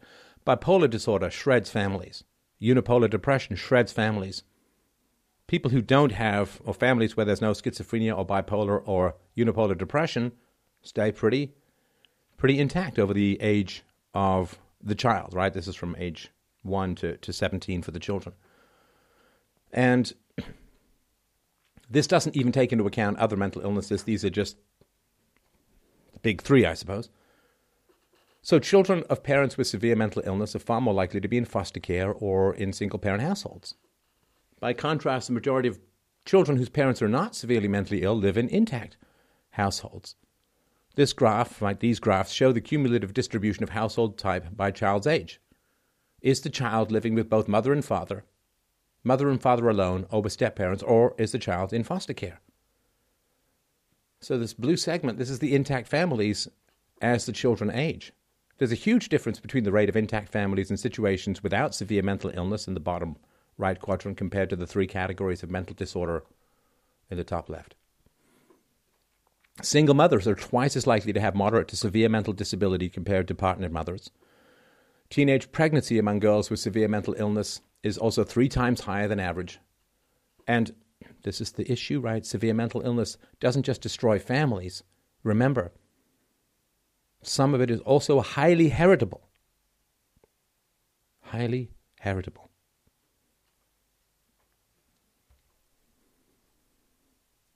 Now, heritability of mental illnesses, we touched on this earlier. I want to give you guys some data. Now, remember, heritability doesn't necessarily mean genetic alone, right? So, common psychiatric disorders have been found to share several of the same single gene markers. Almost half of children in inpatient psychiatric care have at least one parent with a psychiatric condition. Children of depressed parents are twice as likely to be depressed and more than three times as likely to be bipolar. Now, again, environment, genetics, it's all such a complex web. We can certainly see that if you have a depressed parent who doesn't show much interest in you and doesn't show any joie de vivre, that you may end up inheriting that just through the environment. Parents with severe mental illness are more likely to have children with ADHD and other milder psychological issues. The risk of autism in children is about 70% greater than average if one parent is diagnosed with a psychiatric disorder, and twice as high if both parents have been diagnosed. Quite significant. So, if we look at the rise of autism that has been occurring in society, I mean, of course, some of it is due to better diagnosis and so on, but some of it, I guarantee you, is also due to deinstitutionalization. Lifetime risk of schizophrenia. So, for the overall population, just 1%. For the spouses of patients, it's 2%. Uncles and aunts, 2%. Nephews and nieces, 4%. Grandchildren, 5%. Half siblings, 6%. Children, 13%. Siblings, 9%. Siblings with a schizophrenic parent, 17%. A dizygotic twin, 17%. Just having parents, 6%. Monozygotic twins, right, identical, 48%. Child with two schizophrenic parents, 46%. So that is significant. And the costs and dangers of this are astonishingly high. And again, would these people, if they were institutionalized, be having a whack load of kids with this genetic issue? Loss of social trust, is very important. So, stories of this kind of derangement and horror have become all too commonplace in America's cities. Like, so here's a typical example. Quote at first, Larry Hogue was just another shambling, homeless man who muttered to himself, slept barefoot in the snow, and ate from the garbage. But over the years, his behavior became more bizarre. He stalked a teacher and threatened to roast and eat her dog. He dragged a raggedy chair into a busy intersection, leaned back, and munched a bagel as cars swerved around him. He jumped on the hood of a red Jetta and banged on the windshield as a terrified woman tried to pull out of a parking space. He heaved rocks through the vaulted stained glass windows of a landmark church. He knocked a schoolgirl into the street where she was almost struck by an onrushing truck. Mr. Hogue crouched behind cars, sneaking from one to another with his arm outstretched and his finger pointing like a gun. He set fires under cars and stuffed rags in their gas tanks. He ripped off side view mirrors, then wandered into the street and shaved with a knife as he gave, gazed at his reflection. Even suburbs and small towns have not been immune. Ocean Grove, New Jersey, had the ill fortune of being only a few miles away from a state psych- psychiatric hospital that was disgorging patients. At one point, discharged psychiatric patients made up more than 10% of the town's population. According to local residents, quote, a store owner had to start locking his side door because of increased shoplifting. Men and women were frequently seen urinating and defecating in public. Hedges planted in the 1890s had to be removed because they were being regularly used as a bathroom. One woman noted, quote, My most unpleasant encounter was when jogging at the north end and coming upon a man with his trousers lowered masturbating on the boardwalk at seven o'clock in the morning. The mother of two small children said she was afraid to let them play in the yard. Another mother noted, quote, visiting friends, playing together in the parks and bike riding are not permitted unless I escort them. Some children picked up used condoms as playthings, thinking that they were balloons. The rise of stranger danger and the fear of letting kids outside alone since the 1960s is substantially attributable to the increasing presence of the mentally ill among us. Media terror. Now, traditional news media, the corporate news media is, media, is known to focus on violent crimes, particularly sensational ones. People with severe mental illness commit more crimes than average, but they are even more disproportionately responsible for the extreme sorts of stories that lead to media coverage that terrifies the population. Random or gruesome crimes are usually linked to mental illness. You remember John Hinckley Jr. was a serial stalker of actress Jodie Foster. He planned to assassinate President Jimmy Carter in order to impress Foster and get her to like him. Hinckley ultimately succeeded in shooting President Ronald Reagan in 1981. And John Hinckley Jr. was institutionalized after his trial. But before the assassination attempt, he saw a psychiatrist for depression and overdosed on antidepressant medication. Dorothea Puente was a schizophrenic serial killer who ran a Sacramento boarding house. She made national headlines in the late 1980s when the remains of seven of her guests were discovered in her backyard.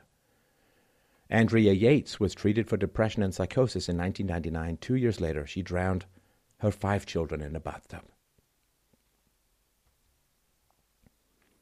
The destruction of public spaces. So many public spaces have been made unpleasant, unusable, and even dangerous by mentally ill homeless people. Quote, San Francisco, quote, one is hard pressed to walk around just about any San Francisco neighborhood without having to run a gauntlet of panhandlers, step over passed out drunks or drug addicts, maneuver around the mentally ill, or try to avoid the stench of urine and the human feces littering the sidewalk. Men and women walk barefoot down Market Street talking to themselves or yelling obscenities at no one in particular. They sit quietly in dim doorways, rocking back and forth or sprawling on nets of dirty blankets in barred corridors. Santa Barbara Public Library staff has seen an increase in the homeless population using the restrooms for bathing and storing their belongings in the facilities. Parks and recreational staff are dealing with illegal and aggressive behaviors on a daily basis, including frequent drug use, excessive alcohol, prostitution, and overnight camping. Anxious parents say they've seen homeless men urinating in doorways and loitering near a New York City school. Many mothers have stopped letting their children walk home alone. The Parent Teacher Association is working with local police to increase security on the street near the playground. Say, oh, the, the rights of the homeless, the rights are the rights of the mentally ill, and so on. It's like, well, what about the rights of people to not be aggressed against, to not be frightened, to not be stolen from or murdered? rights are complicated. You just have elevate one person, one group's rights at the expense of somebody else. It's a complicated ecosystem. Quote, on a cold night in New York City, every subway line had a homeless contingent. An older man on the A train had tied a luggage cart with some of his belongings to a pole while he slept. On the E, the motley crew of 45 slowly assembled. The man with the bag of cans men who muttered and smelled bad, but also young people, a bearded man in baggy jeans holding a kitten, a young woman in thin tights with a ratty suitcase. And of course, I mean, there are the infamous tunnels, right, underneath New York City and other places. Here on the um, on this slide is you probably heard of this, the infamous San Francisco poop map. So this is an interactive map that allows residents to flag locations in the city where they have spotted feces left behind on sidewalks or on the streets or, or gumming up escalators in what used to be one of America's most beautiful cities. I did business there in the 90s and it was magnificent. Now, what about the burdens on the other institutions and the infrastructure as a whole? People with severe mental illness substantially increase the burden on the court system. An entirely new subset of courts has been created to deal with the mess. Mental health courts around the country are just another facet of the implicit, inpatient system that has grown up to attempt to replace the old state hospital system. The additional burden on police forces from dealing with the mentally ill makes them less available for other tasks such as preventing or solving crimes or providing other types of community support. Here's an example. In 2009, North Carolina Police departments spent 228,000 work hours on 32,000 trips transporting psychiatric patients for involuntary commitments, right? That's out and back, out and back, out and back. So that's the equivalent of over 100 officers working full time as drivers for psychiatric patients instead of doing actual police work. I mean, criminals love it. Diverts the police from catching them. In addition to the public health risks posed by the homeless mentally ill, people with severe mental illness are more likely to engage in behaviors that put them at risk for HIV, along with other contagious diseases such as hepatitis. A sample of psychiatric patients across multiple states found HIV prevalence eight times the US average. Hepatitis B and C rates were five times and 11 times the US average, respectively. Let's talk about the fiscal disaster of the current hodgepodge of policies. Since deinstitutionalization began, U.S. spending on mental health has risen from $1 billion a year to over $200 billion a year. This does not include the cost of dealing with mentally ill criminals or homelessness, which is substantial, if not massive.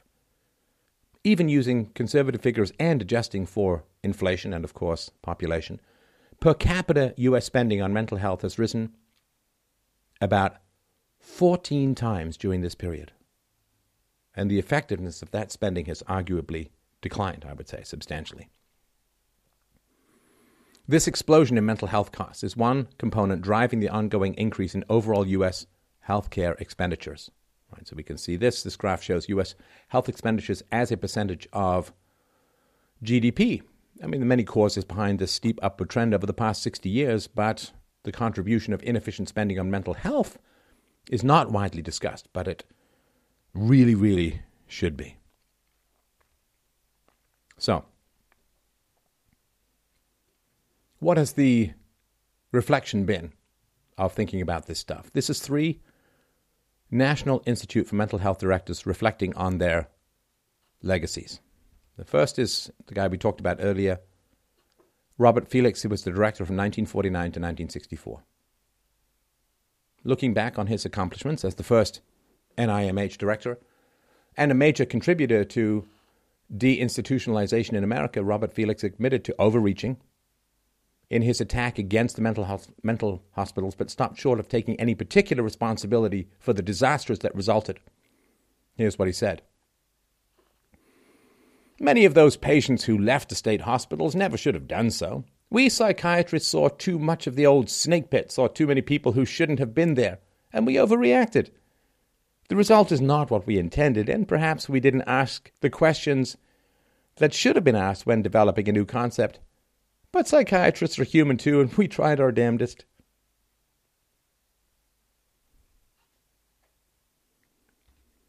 Stanley Yolles, the second director of the NIMH, went a bit further, even admitting that there will always be a place for custodial care, and I quote, the current situation results in part from an assumption made in 1963 that is not proved to be correct.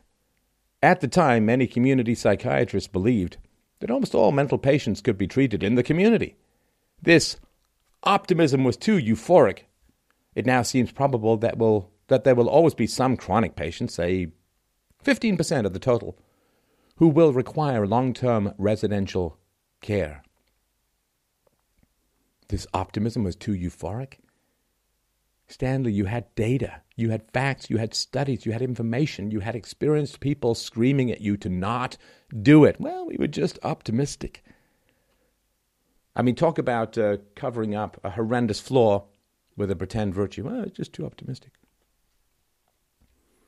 The third director of NIMH, Bertram Brown, now openly admits that he and others foresaw elements of the approaching disaster.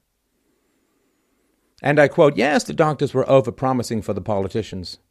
The doctors did not believe that community care would cure schizophrenia, and we did allow ourselves to be somewhat misrepresented. We knew that there were not enough resources in the community to do the whole job, so that some people would be in the streets facing society head on and questions would be raised about the necessity to send them back to the state hospitals, but it happened much faster than we foresaw. In the real world, in, in, in the market world, in the voluntary world, there are consequences for these kinds of disasters.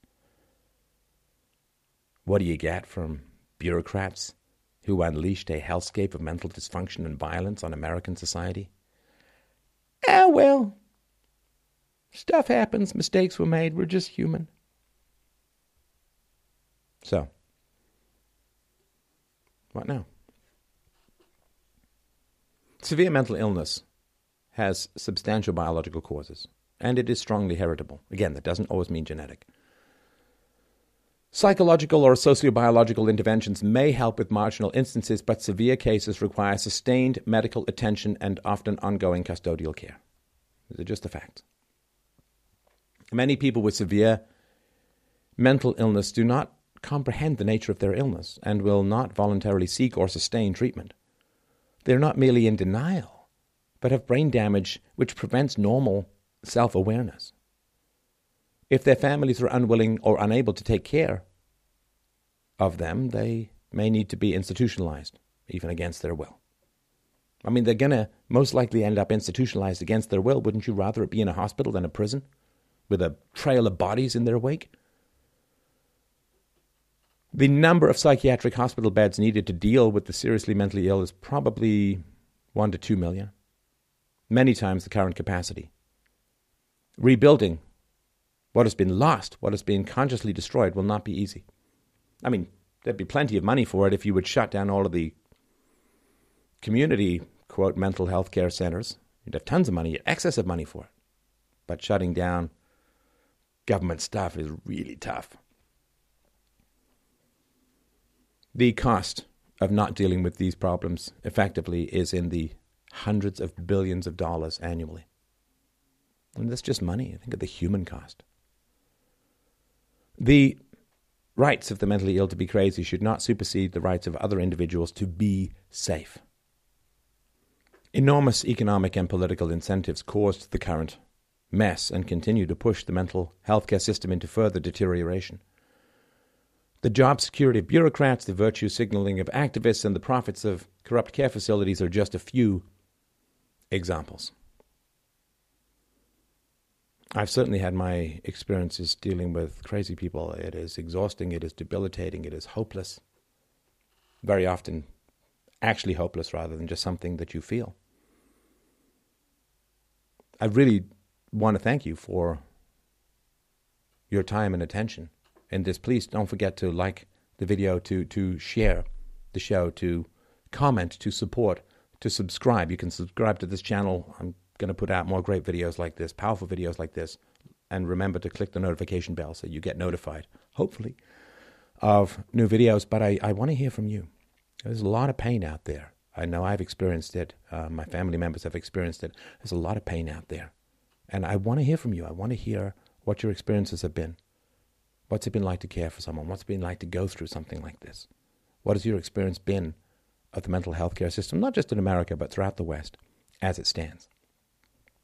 I really want to thank you for taking the time to go through this presentation and process this information with me. Please engage this information, these facts, these realities in conversations with people around you. And please, please, my friends, if you can help out the show, I really, really would appreciate this. This is a lot of work to put together, a lot of work to make sure the data is solid. Please, please help out at freedomainradio.com forward slash donate. And once again,